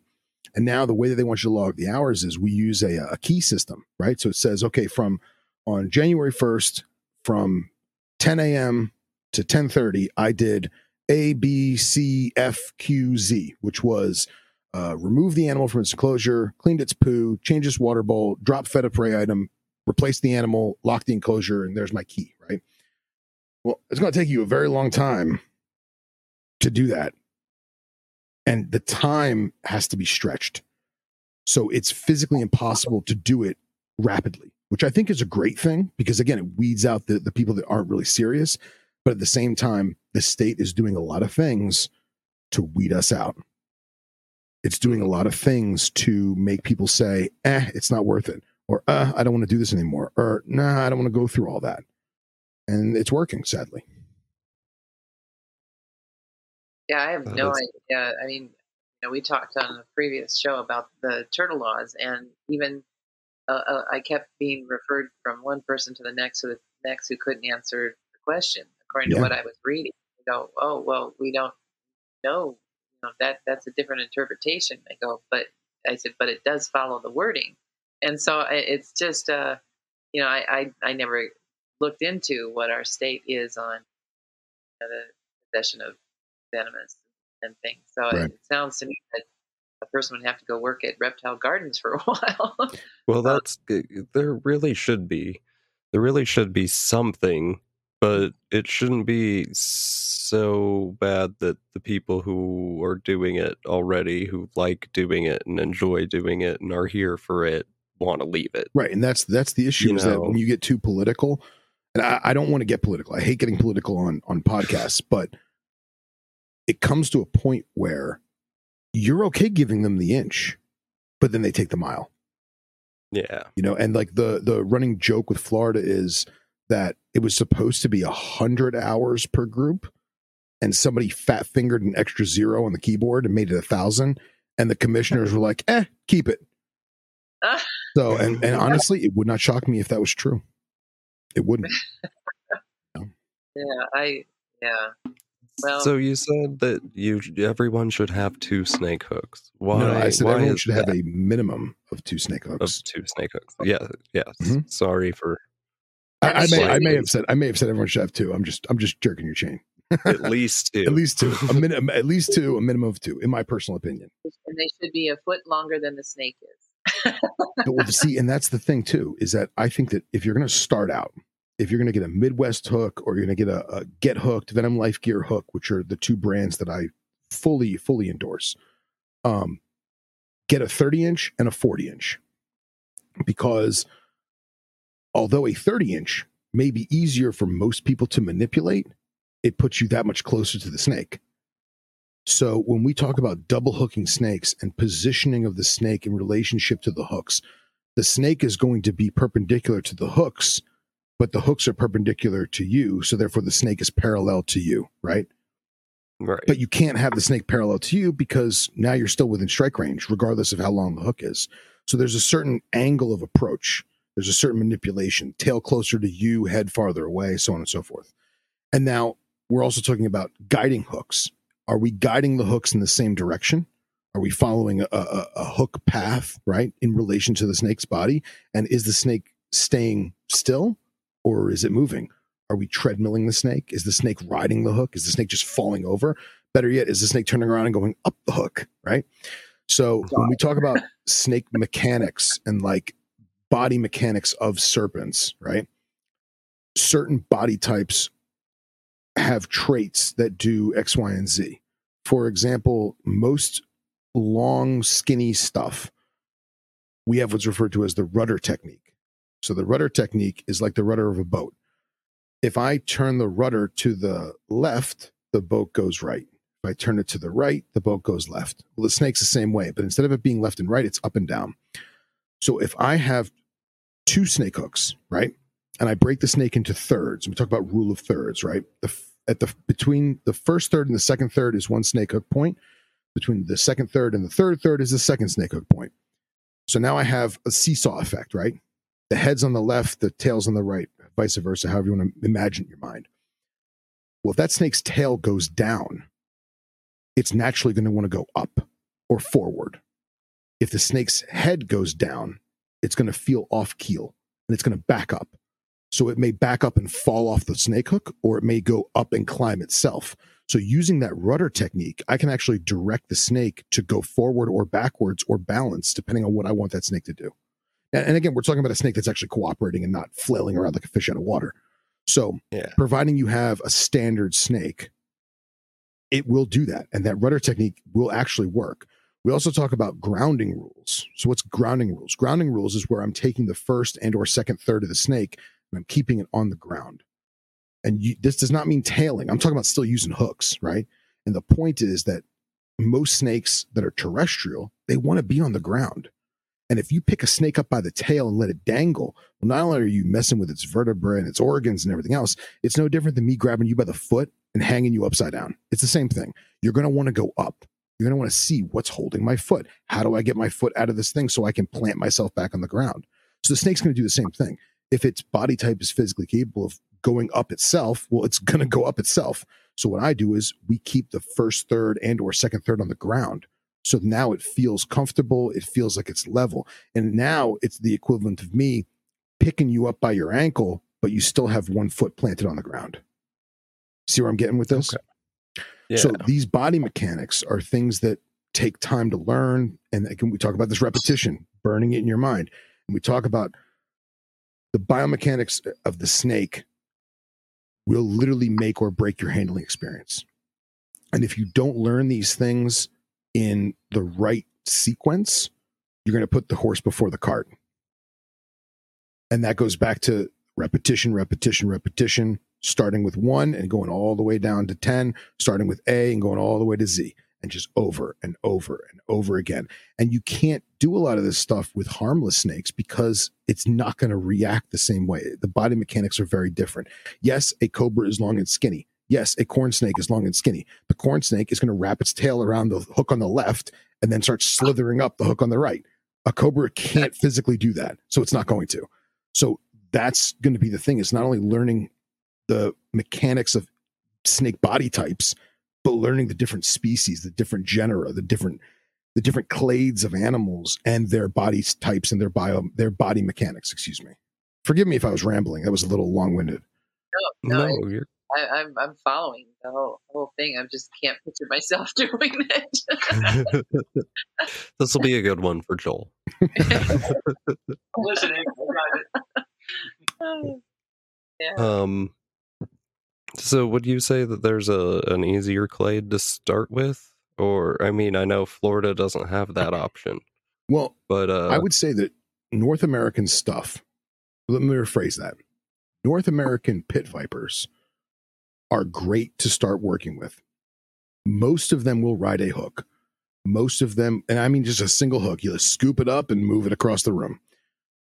However, a lot of them don't. And some of the ones that ride a hook 5 times in a row, 10 times in a row, that 11th time, it may say, you know what? No, Mr. Matthew, I'm not going to ride that hook. I'm going to fall on the floor. Watch me. And it gives you the option to have that different experience. And at the same time, they're native.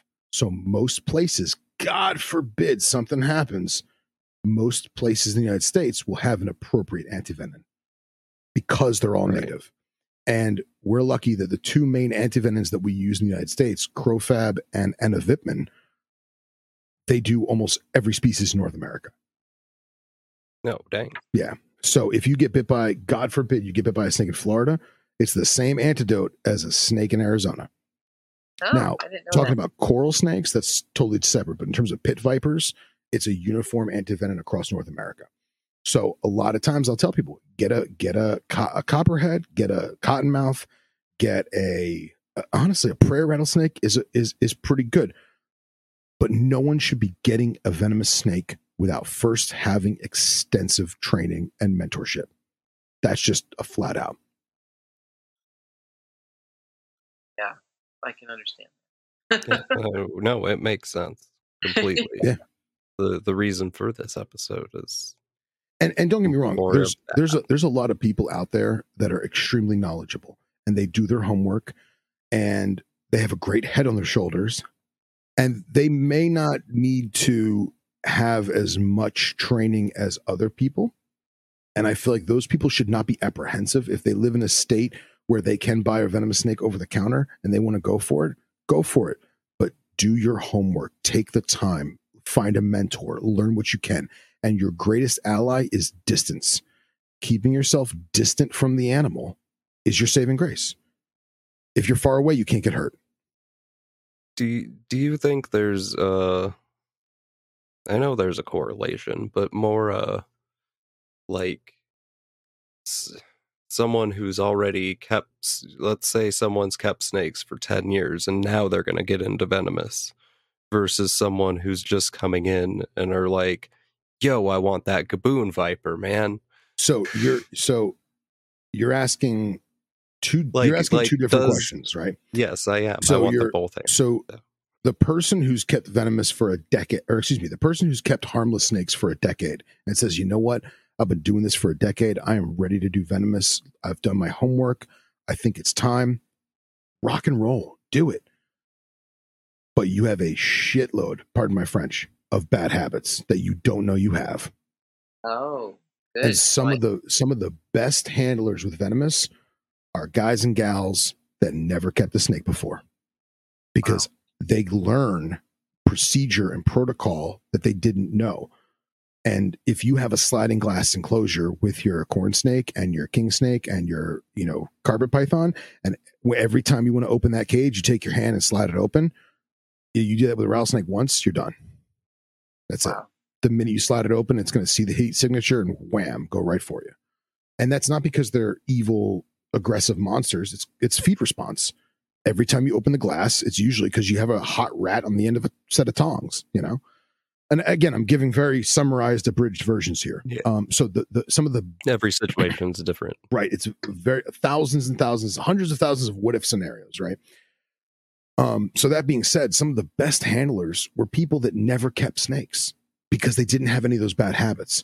But someone who has been working with reptiles for a decade or 5 years, or hell, just a few years, as long as they're aware that they have those bad habits, they can make an effort to call those habits. Does that make sense? Yeah. And as long as they're continuing doing research, like, listening to Venom Exchange Radio. There you go. And that sort of stuff. Yeah. Yeah. Yeah. I'm with you now. Yeah. That was a good question. Yeah. And the biggest thing is sitting back and thinking outside the box, think about how I normally take care of my harmless stuff. Is anything that I do with that harmless snake, with the exception of touching it, going to be dangerous or potentially dangerous? And the answer is usually very much yes. And that's the hard part, is undoing those unknown bad habits.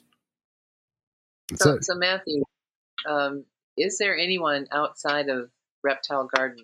Because you've known our local reptile group far longer than I have, who does have a permit here in the Black Hills, who is keeping venomous?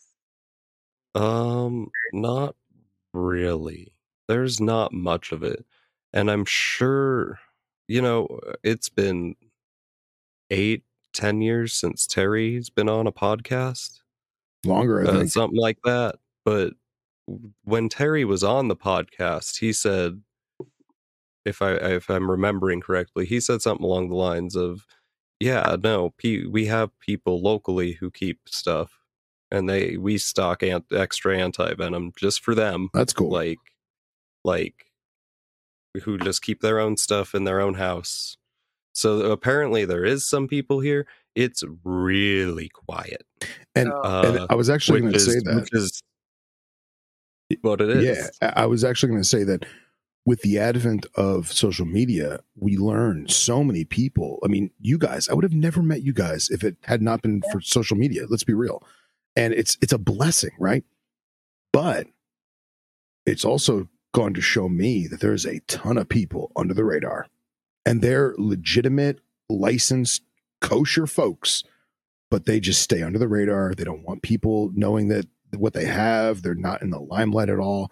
And these are some of the, like, the biggest, best breeders in the world, but they're very reserved and they don't want people to know. And, you know, they give the snakes to their friend to sell, or everything's word of mouth, you know, it's who you know, and that kind of thing. So it would not shock me if there is a bunch of licensed people by you and, like, it's just not talked about.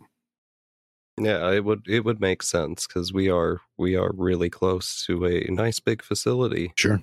Who apparently he seems nice. I've talked to him once. I caught a Nerodia in the Black Hills. That's you, Peggy, awesome. That's a banded water, or a water snake. I don't know. I think it's just a common water snake is what it would be here. It's not native here. Yeah. The closest place it is native to is the central part of the state, and it's got like a little itty bitty slice of the state, right around the river, in the southern part around the river. That's it. And this Nerodia was like, wow, it was huge, and I thought it was a rattlesnake, but then I went to the classic. If you're from South Dakota, you know this saying, or you should anyway. If it doesn't have a round tail, or if it has a round tail, it's venomous. If it doesn't have a round tail, it's not. And that's it's very true. Rattlesnakes have a round tail. That's the only venomous snake here. So if it's got a pointy tail, you're good. So that's what I went off of. Nice. Was it the right decision? In that case. I didn't let it get close enough to bite me, but I sent pictures to Terry, and then I did let's release it right back where I found it. Then Terry called me, and he's like, dude, I'm like, yeah, no, I know it's a water snake. I know it's not from here. Yeah, I just let it go. And he's like, man, I would have taken that thing. Oh. I wish I would have known, man. Yeah. I mean, that's like that, good God, that 8-foot rattlesnake that we found on the cattle drive, and the header rider shot the thing, and I'm just like, God, you know how much Reptile Gardens would have paid for that thing? Wow. Of what? What? Joel just said that he's caught 2 of those water snakes in the Rapid City area. Really? Yeah. If you catch them, let me know, because I would really like to keep Nerodia. And that would be a nice way to keep it, actually, because then I could be locality, and localities. Dude, live bearers for the win. What was that? Live bearers for the win. Yeah, that too. I haven't ever. Yeah, I haven't bred snakes. We're full of waterways here in the Black Hills, and it's. You know, we encounter all sorts of things. I mean, we saw a king snake that wasn't supposed to be here and put it on the herp record, you know, and then that Colorado snake that I found in our yard, you know, the red line snake. It's like, oh my God, you know, I wish I had my cell phone with me when I was out gardening. And I backed up because it just shocked me. I'd never seen a snake with that much red on it before. That's incredible. That's awesome. And yeah, I didn't, you know, Had I known what it was, you know, immediately I would have grabbed it, but I didn't know what it was, so I didn't grab it. You know, it's like, yeah, you know, and because Joel and I live really close to Reptile Gardens, we're really careful about. Yeah, right. Hopefully, nothing got away. You know? Well, that's actually a great segue. Is another thing that most venomous people don't consider is if your ball python gets loose in your house, it's really not that big a deal.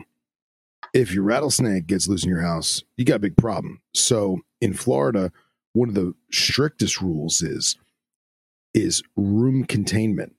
So you cannot have a freestanding facility that does not have a double door entry. And at the same time, if it's in a home, it cannot be a home. It cannot be a room that has outside access. So it has to be an inner room in the house.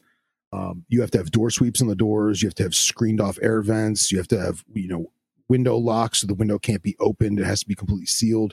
The room has to be deemed escape proof by inspection.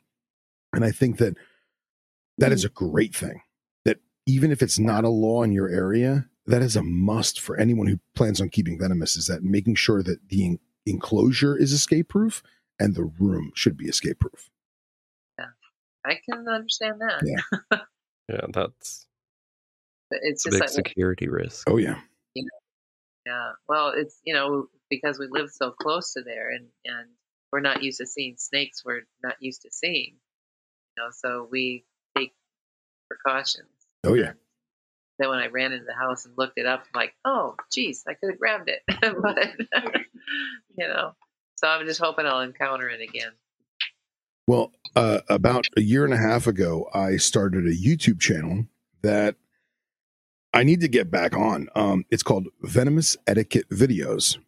And most people don't even know it exists. There's only 2 episodes on there.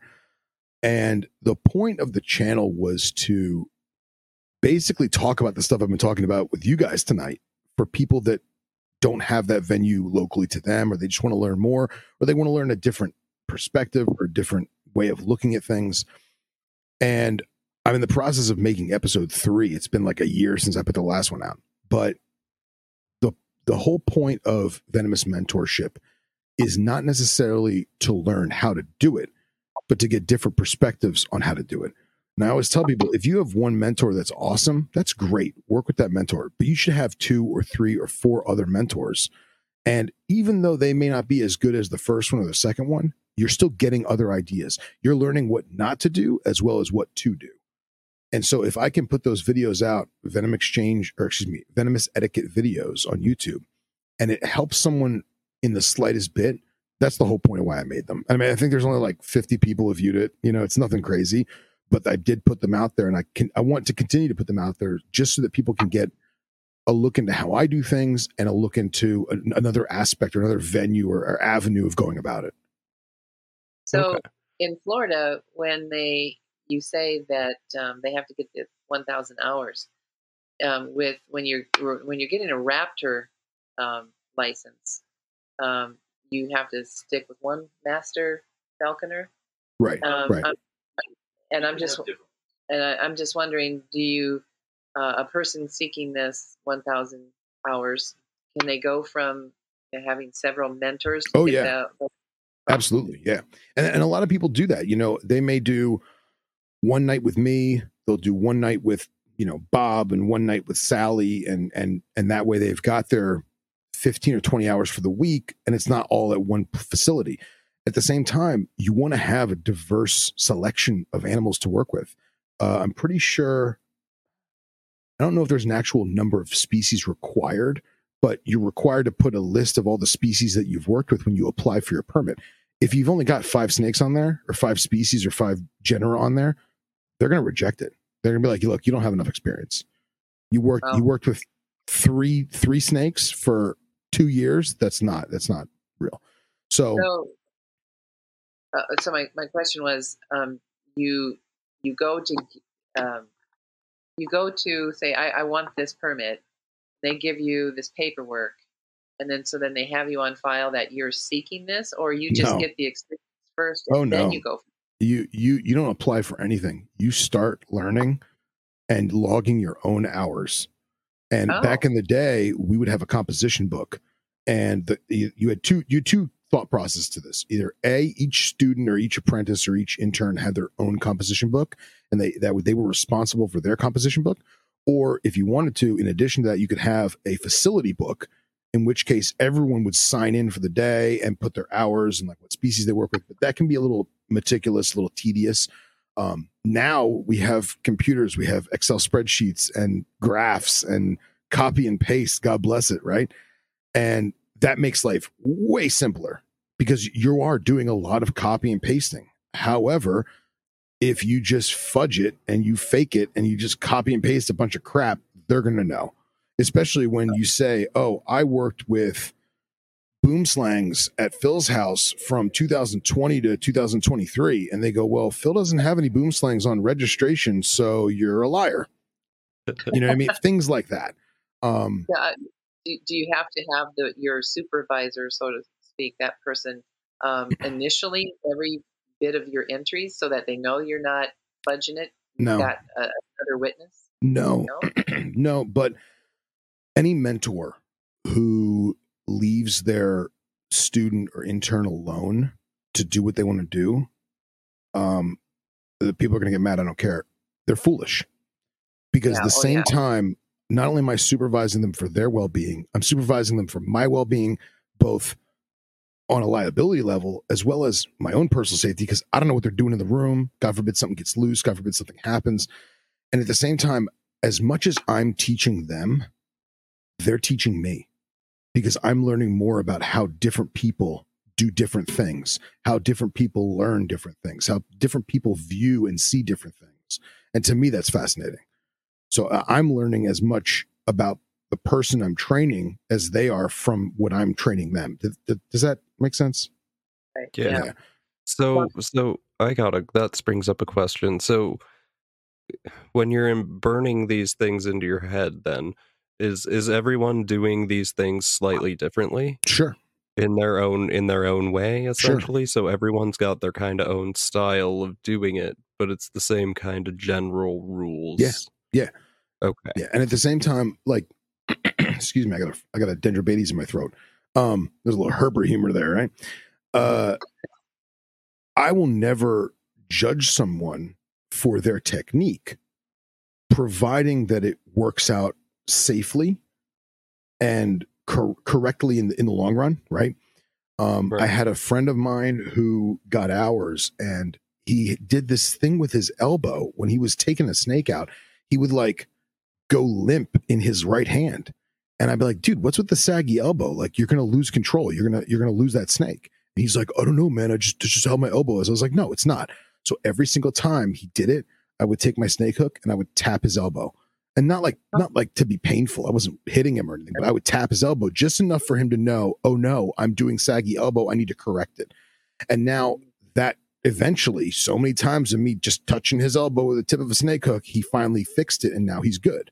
Or I would say across the room, like, your elbow's sagging, you know? And he would go, oh, okay. And he'd fix it, right? But things like that are for his benefit. Because if I just let him do it that way, it's going to cause an issue. Something is going to happen. And I know that sounds completely asinine because we're on a podcast and we're not visually seeing it in person. But when you've got a 8-foot ashes spitting cobra, and it's, you know, as thick as your wrist, and his elbow is sagging, that snake hook's going to dip. It's going to bow. God forbid the aluminum shaft takes any kind of fracture, indentation from just use. It compromises the integrity of the shaft. It's going to snap. So he needs to be on his game and have that tricep muscle doing what it's supposed to be doing, so that way things don't go wrong. Things like that. Yeah. I'm going to have a nightmare over, you know, bringing up that timber rattler. Nah, you're good. You're good. So for someone who is out in the middle of nowhere, like your podcast listener who's looking for a mentor. Right. I can't say I'm in the middle of nowhere. Reptile Gardens is right there. Yeah. Anyway, so like the podcast listener that you last had, off the beaten path. Yeah. Yeah. Yes. Yeah. And Texas is huge, so probably literally like in the middle of nowhere. Do you think, can mentorship be done long distance? Sure, absolutely. Really? Is it going to be as easy as standing next to the person? No, but we have supercomputers in our pockets. We have video chat. You know, I'm video chatting with you people right now, and you're 3,000 miles away from me, right? Yep. There's no reason why you and I can't have regular conversations, and I show you some stuff and you show me some stuff, and you find another friend in Texas, and you find another friend in Pennsylvania, and you find another friend in Arizona, and we all collaborate and get Matt up to speed, so to speak. You know what I mean? Yeah. There's no reason why that can't happen. Would it be ideal if you came over my house every Tuesday? Hell yeah. But we work with what we got. We make the best of it. You know, right. That's the beauty of this technological age. As much as we want to throw the phone across the room at all that stupid TikTok dances, I can FaceTime you and show you how to double hook a Gaboon Viper. You know what I mean? Yeah. Yeah. So. Okay. Or just get a second job at Reptile Gardens. Yeah, exactly. Exactly. That'd be a long drive for, I wouldn't get paid. That if they paid me, I wouldn't get paid because I'd have to drive there. Yeah, I'm only 50 miles away, but well, and I was telling you that that guy who I can't remember if I was telling you or somebody else, but I had an individual who's a listener of the show who hit me up and was like, "Look, man, I live far away from mentors. The mentors that I got sketch me out." Yeah, that's what I was relating back to. Oh yeah, I forgot. Okay. Sorry, it's been a long day. I wound up doing some FaceTimes with him, some video chat with him, where like I'm showing him like how to hold the hook and like positions of the hand, positions of the forearm, that kind of stuff. And then he went up having some Morelia, and I was like, "Look, man, you can practice on Morelia, but there's no venomous snake shy of certain protobothrops that are going to act like Morelia because they're so strong and they want to hold on to everything. You're literally just fighting yourself." I said, "You're going to have a better time training with your hook with the TV remote control than you are with your, carpet python." And that's just the thing is I'm willing to help people as much as I can. And I think that you should still go about trying, even though we're not sitting next to each other, if that makes sense. Yeah. Yeah, no, that makes complete sense. And in situations where you really can't find people to mentor you, the only way to actually probably gain experience is by doing it and reaching out and finding people to help you along the way. Yeah. And I'm sure there's a whole bunch of people that have learned like that. I think you're super special in like having the experience you have with underground and just like literally growing up and living in the hobby. Yeah. And in a big part of the hobby, So I'll tell you a story. So after underground, I was the venomous guy at Strictly Reptiles for a few years. And the way that Strictly had the venomous room at the time, depending on import shipments and some of the captive bred collections that they would buy, there would be anywhere from 50 to say 300 snakes in the room. And everything is lethal. And at the time when I started, the way that they had the shelving set up is envision a conventional rack like you'd have for colubrids or ball pythons or what have you. However, each tub has a lid that just sits on top with no latches. And the only thing keeping the lid shut is the tub above it or the next shelf. So every single time you had to take that tub out, you couldn't just take out one. You had to take out at least two. And now you have to put a weight or something on top of the lid of the other one or an empty tub in its place as a placeholder to keep that lid shut. Oh.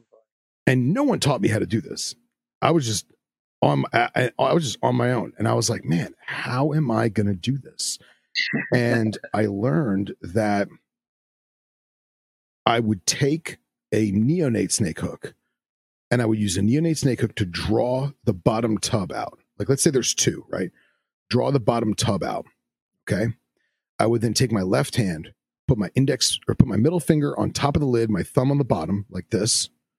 Then I would take my other hand, grab the bottom tub, slide it out, lower that one, place this one down to my side on a table, then take an empty one, slide an empty one in, and now go back to that one that I took out before the snake had the wherewithal to pop the lid off. Oh, good. And so no one taught me this, right? So I had to figure this out. And I'm not trying to sound like, God's gift to snake tubs at all.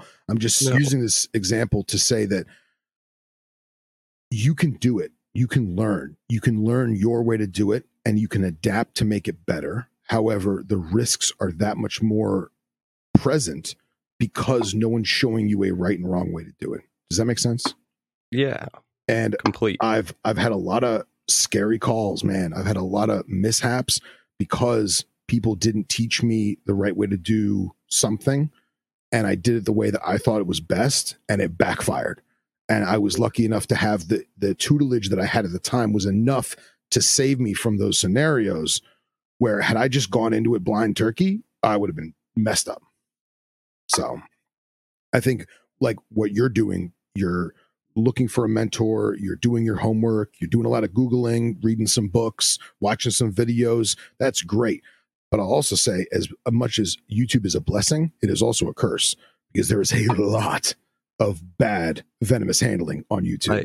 I find myself, I've been thinking about this the past few days. I feel like I'm going to be like one of the last old school guys when I get to become an old school guy, like the last of that generation. It's good, man. That's like, you know, I phones weren't a thing. I mean, they barely were, but like you had to have a bag, you know. Yeah.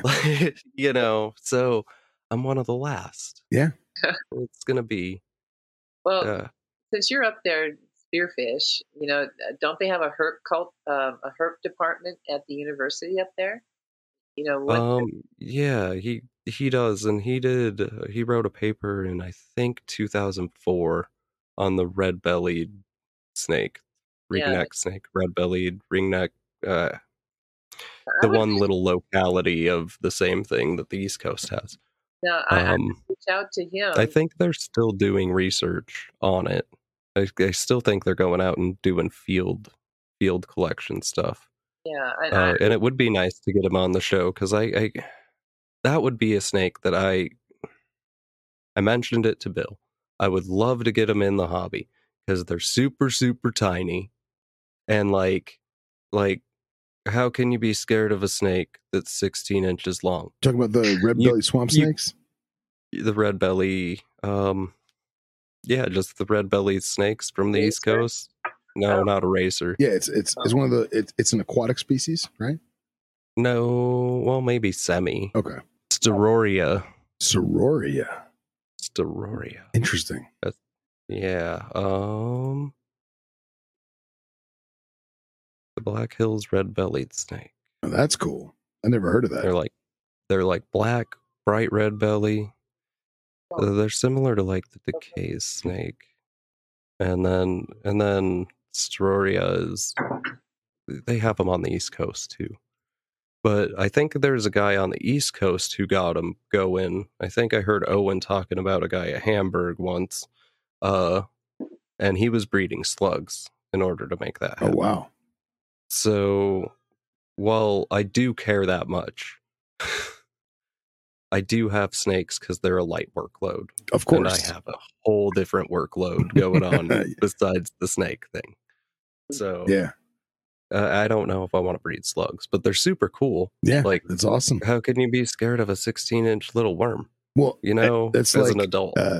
At one point, at Strictly, we had gotten in Atheris hispida, the hairy bush viper.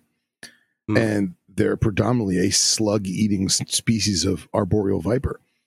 Okay. Well, I wasn't going to get slugs. So, you know, I was working at Strictly, and they had southern green tree frogs. Every day, guys would come in with like 2-liter bottles full of green tree frogs. So I said, let me try it. And it worked. And that tree viper loved eating green tree frogs. But then I realized, man, I can't keep just catching and buying green tree frogs, and I wound up selling it, which I regret nowadays because they're so rare. I don't think there's any in the country anymore. But just because it eats slugs doesn't mean that it's solely going to be a pain in the neck. Does that make sense? Yeah. So no, I get that, and maybe this year I'll try, especially now that I have a podcast and I have commitments and sure. You know, maybe this is a podcast project. And I mean, and again, don't take advice from me, because I have a handful of fossorial stuff that doesn't eat anything, and I'm this close to biting the bullet and buying Reptilinks just to try it. So, oh man, if you were close, I'd just pitch in, because I've got that Eastern racer, the Eastern yellow-bellied racer. If the pet store. The pet store 90 miles away has frog reptilinks. Oh, see, that's what I need too. Yeah, that's what I need too. Yeah. But with Jay wanting to sell all the bull snakes and get rid of that whole collection, I don't really I care about the racer. It's cool, but it can go back outside. It's fine. There you go. So I think that might happen anyway. Yeah. Well, do you have any more venomous questions, Peggy? I do. We're gonna have to schedule more. I know. I see. I feel like it's. I love.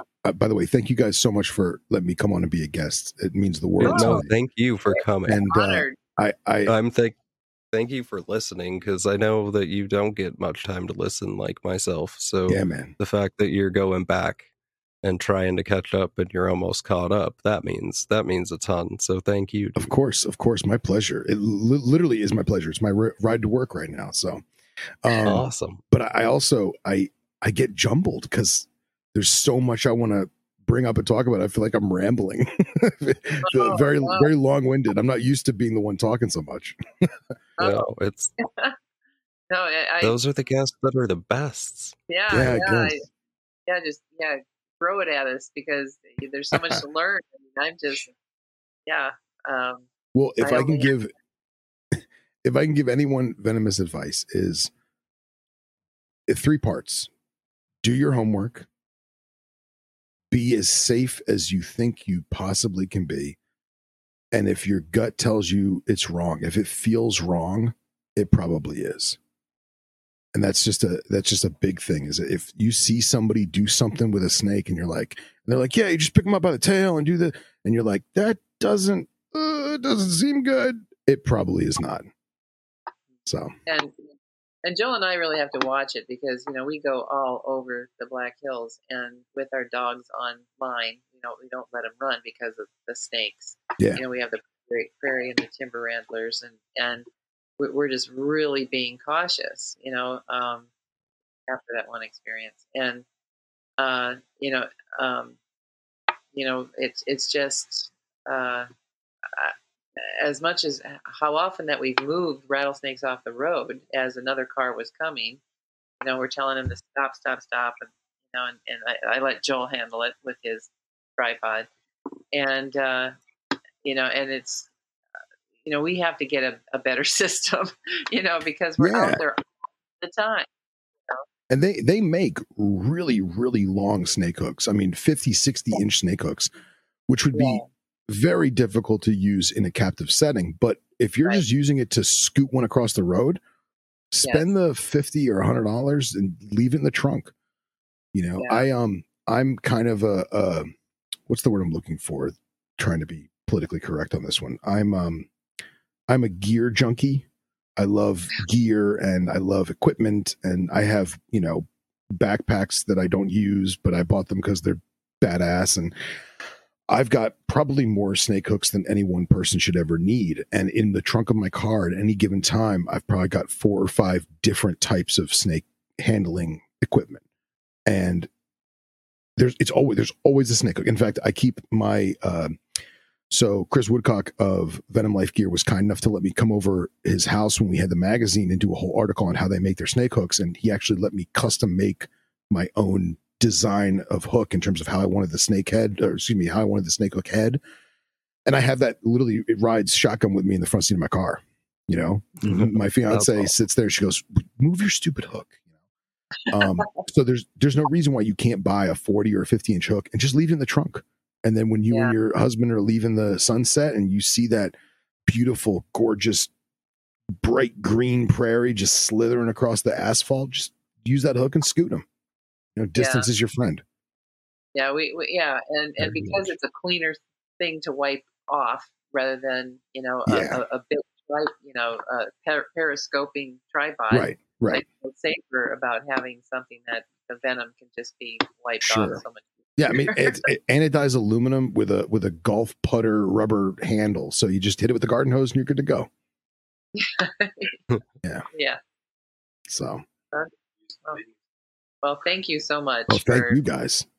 The information is, you know, very helpful for those of us who spend a lot of time out in the field. Yeah, of course.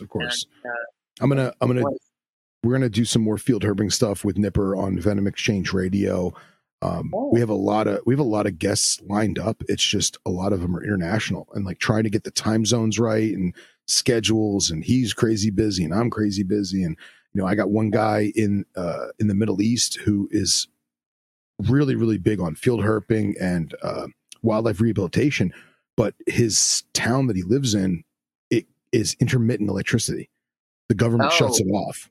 So he's like, oh, I got a memo from the government that, you know, I'll have power this Saturday. Let's do it. So trying to like schedule stuff like that, but we're definitely going to hit more field herping stuff because it is becoming more popular. The people like us that are keeping these amazing animals in captivity, we want to see them in the wild. We want to see where they come from. We want to learn their natural history. So I definitely think that we're going to try and do more as that evolves, for lack of a better word. And I know I talked to the Podfather about doing some herping gear type episodes too. So hopefully we'll have that coming out in the near future and kind of go from there. That would be a good idea. Yeah. I hope I didn't just give away a trade secret. So yeah. Wow. It'll be okay. Yeah. Justin keeps trying to talk me into buying this dang king snake. See, Justin has this problem where he gets somebody gives him a snake. It's meaner than sin. It bites him. It annoys him. He then gives it to another friend, and it's the most puppy dog snake you've ever played with. I think this Cow King is probably the fourth or fifth snake that this has happened. So I almost want him to give it to you so that way you can be like, nah, man, it's fine. Look. So. Oh, man. All my snakes hate me, man. That's good. It's probably because I don't feed them. No, that's fine. You're doing a good job. Keeping them spunky. Yeah, no. Yeah. The bull snakes especially. And, you know, I don't know if this is true. This is completely anecdotal. But I keep my bull snakes above my ball pythons in tubs. Mm-hmm. And my bull snakes are very, very hissy. And the ball pythons and the corn snake that I got were never hissy until they were put by the bull snakes. So now every single snake I have is a little bit cranky, or at least knows how to be. And I don't know why. Probably because I have bull snakes. It's all in your head, man. It's all in your head. I don't know about that. I've never heard a ball python hiss in a ball before, but I've been bit by ball pythons more than most other things. I've been bit by a couple of things. But, I just, if it looks cranky, I'll just not. What were we going to say, Peg? Well, I've had my turtles hiss at me too. So I mean, it, you know, when you reach in there to take them out, put them in a feed tub, you know. Oh yeah! Oh yeah! The cat will flip backwards. Like, I didn't expect that to hiss at me. Well, it's like I love it when captive turtles come after their owner because they want to get fed, and like they'll just bite anything—fingers, toes, whatever's in front of them. It's adorable. Yeah. It's adorable, yeah. It is a little screaming little turtle. Oh, it's been fun. It has. Yeah, I gotta. Got to catch your field herping because boy, Joel and I need to really dig into that more. yeah, and if you I know that you guys aren't keeping venomous, but if you not to selfless plug myself here, but venomous etiquette videos on YouTube, I feel like both videos that are up there, there's a lot that people can get from it, even in like the harmless realm in terms of just snake keeping and containment and protocol, and it's just worth taking a look at. So. Yeah, for those of us who don't want to have a snake show up in the shower or the bathtub, you know, it's very helpful. Exactly. I mean, you know, here in South Dakota, if your snake gets out, it's going to crawl in bed with you where it's warm. So. yeah, it's very true, very true.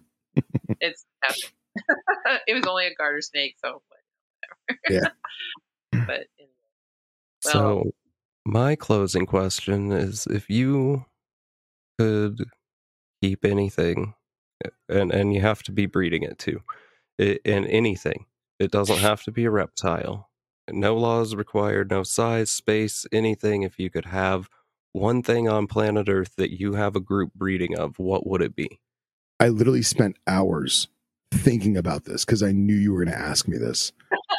And I I want to come up with something that is outlandish and, you know, pipe dream zoo stuff, whatever. I mean, like, I want to say Tasmanian tiger, like, you know what I mean? Like, I want to, you know, dodo bird, like, come on, it's awesome. Something crazy.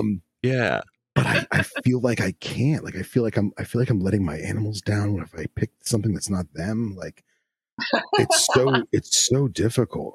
There are certain species that I'll probably never get to work with or even see in the wild unless I go to extreme circumstances to do it.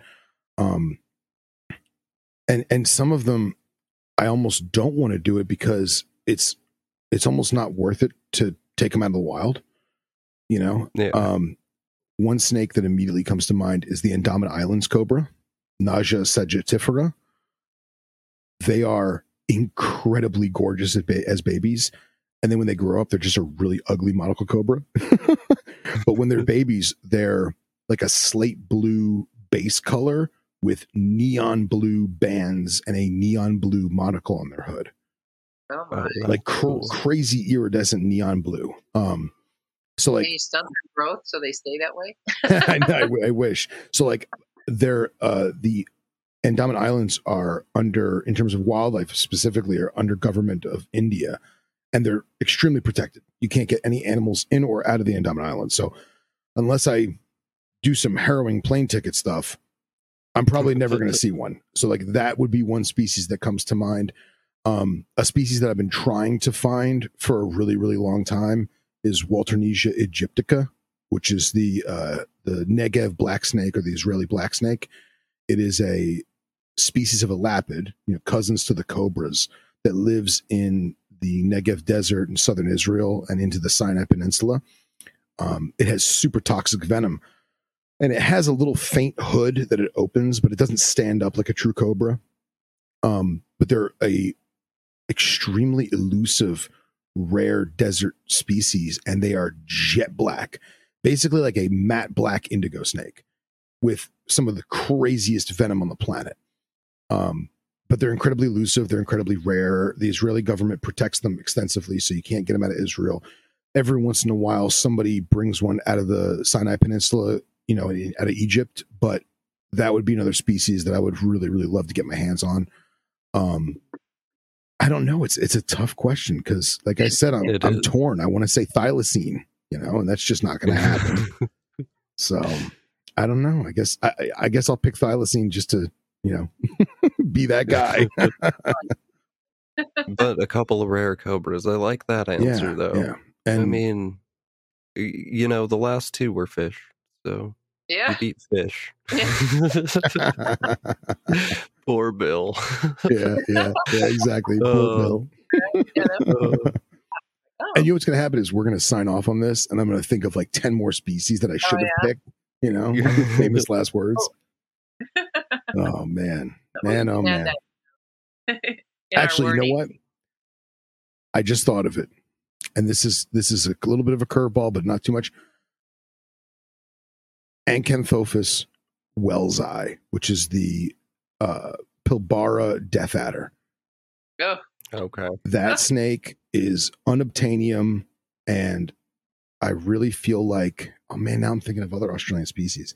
That's there's a ton of them. Yeah, I know that snake would. All right, let's do this. I'll pick a snake, and I'll pick snake and lizard. All right, snake. As much as I love the other two I talked about, we're gonna go with the Pilbara death adder, and then there's this locality of rough knobtail gecko that comes from the Cape York in Australia. That is black and white zebra. It's, you know, Nephrus asper, black and white zebra. Google Cape York rough knobtail, coolest gecko on the planet, hands down. So there you go. Those are them. Yeah. Well, see, and you do a whole bunch more than venomous. I just you do knobtails, and you do other things too. Man, I got a lot of we kind of just touched on venomous here, but I think it'd be fun to do you and Justin. Yeah. And do an Ephorus episode, a knobtail episode. Yeah, absolutely. Yeah. Talk about little geckos. Cutesy things that aren't so hard to hold. Yeah, right? Yes, things that make better pets. Yeah, exactly. We have a lot of pet listeners, I'm thinking. That's fine. That's good. I love it. Yeah, we need a venomous episode because almost every hiker I know runs into timber or prairie ramblers. So yeah, it's a good to know, especially when they don't rattle and you're sitting there eating your sandwich and all of a sudden you hear this kind of like the sliding sound and you look down and there's one right by your, the rock you're sitting on, and you jump up and it follows you as you leap up. Yeah, that happened to me too. Yeah. And so you shouldn't have jumped. You should have just sat there. See, this is good. And that was a movie set I was working on. And oh, wow. And so then the ranch owner goes, was that a snake you just jumped from? I go, yeah. And he goes, God, we can't have that around the music, this movie crew. And so then, then he kills it. Oh, geez. Yeah. And so, it's, I've run into rattlesnakes so often, and he just just scoot it. But because he has so many movie crews coming to his ranch to film, that's how they dealt with all the snakes that showed up. So yeah, they got to hire Matt to scoot them all away. Yeah, yeah, for sure. Yeah. I think there's people way more qualified in the area. Don't you talk ill of yourself, man. $100 an hour, get a snake hook, you're good to go. Cow. Yeah, $100 an hour in this area is—it's a movie. They can afford it. On a movie, they'll pay that. Yeah, you're called the snake wrangler. So fair enough. Peggy, can I make $100 an hour install in your pool? Because if that's plausible, yeah. Oh man.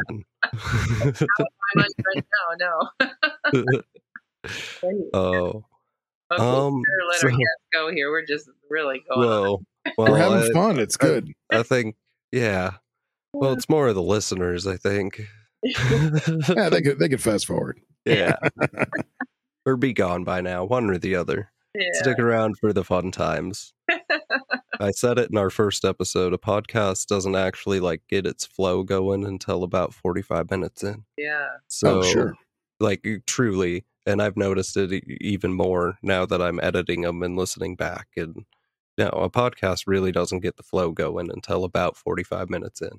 Yeah. Sometimes it's 30, sometimes it's 45, sometimes it's an hour. It's when the guest shows up, like last week. Well, when I think it would start off faster if we had, Al Bosch send us that beer he's promised us, Oh, man. We are going to have to rag on him so hard next week. We have a 5-minute brew time before we start filming, and boy, we're going to hit it right as, as we go. Let's take the edge off. Yeah. Bill, I swear to God, if I win something in that drawing tomorrow, you better text me because I won't be able to listen. I'll be on the phone with Al Bosch making me a podcast. Nice. So I can't watch. I would love to. Peggy might get annoyed. At least I know I can leave Peggy and Al.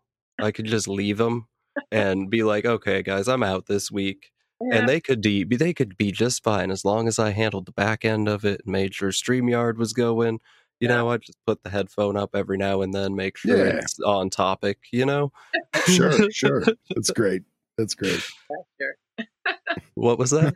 I go, yeah, okay, sure, yeah. Yeah. Oh. The 70s. Yeah, that's why. And I didn't quite realize when Peggy said, Al's like a he's in the likes anyway of the Barkers and Peter Call. He didn't import anything and get it in, but he hung out with them. He wrote a book with them. He's friends with all these people. He knows them all. And he lived next door to Pete. Yeah. That's a man I want to meet, man. And when we talk to him next time, I got to ask him if he was there that day we pulled the snake off of, it was Carrie. No, Carrie, not Kelly. Kelly was my supervisor. Carrie, that I'm trying to think if Elle, because that was the summer that Elle was working with the Forest Service with us too. So I bet he had to have been there that day. So Yeah, it's pretty cool. Yeah, like, so where was he when I had to pull the snake off? Right. Should have done that. So yeah, maybe he was off on another transect. But yeah, nice. But wow, Phil, thanks for coming on again. Thank you for having me. Yes, thank you so much for coming on. We appreciate it. Definitely going to be watching more of your venomous podcasts so that I just get more familiar with as we encounter them in our field. Sure. And if you have any questions, contact me anytime. I'm always around. Great. Thank you. Of course. And I'm sorry it took me so long to pick the favorite animal. No worries. It added 10 minutes to the conversation, which helps the podcast. So, you know, it's good. I'm a behavioral biologist too. You know, so I like to hear how people's minds work on, you know, like, and their reasoning. Well, I like this one because of that. And I like this one because of this, you know, because that tells us a lot of backstory. Yeah, absolutely. Long story short, Western hognose will go for the jugular, so mind your children. Perfect. Yeah. There's your intro clip right there. Yeah, no, that's going to be part of the reel on Instagram.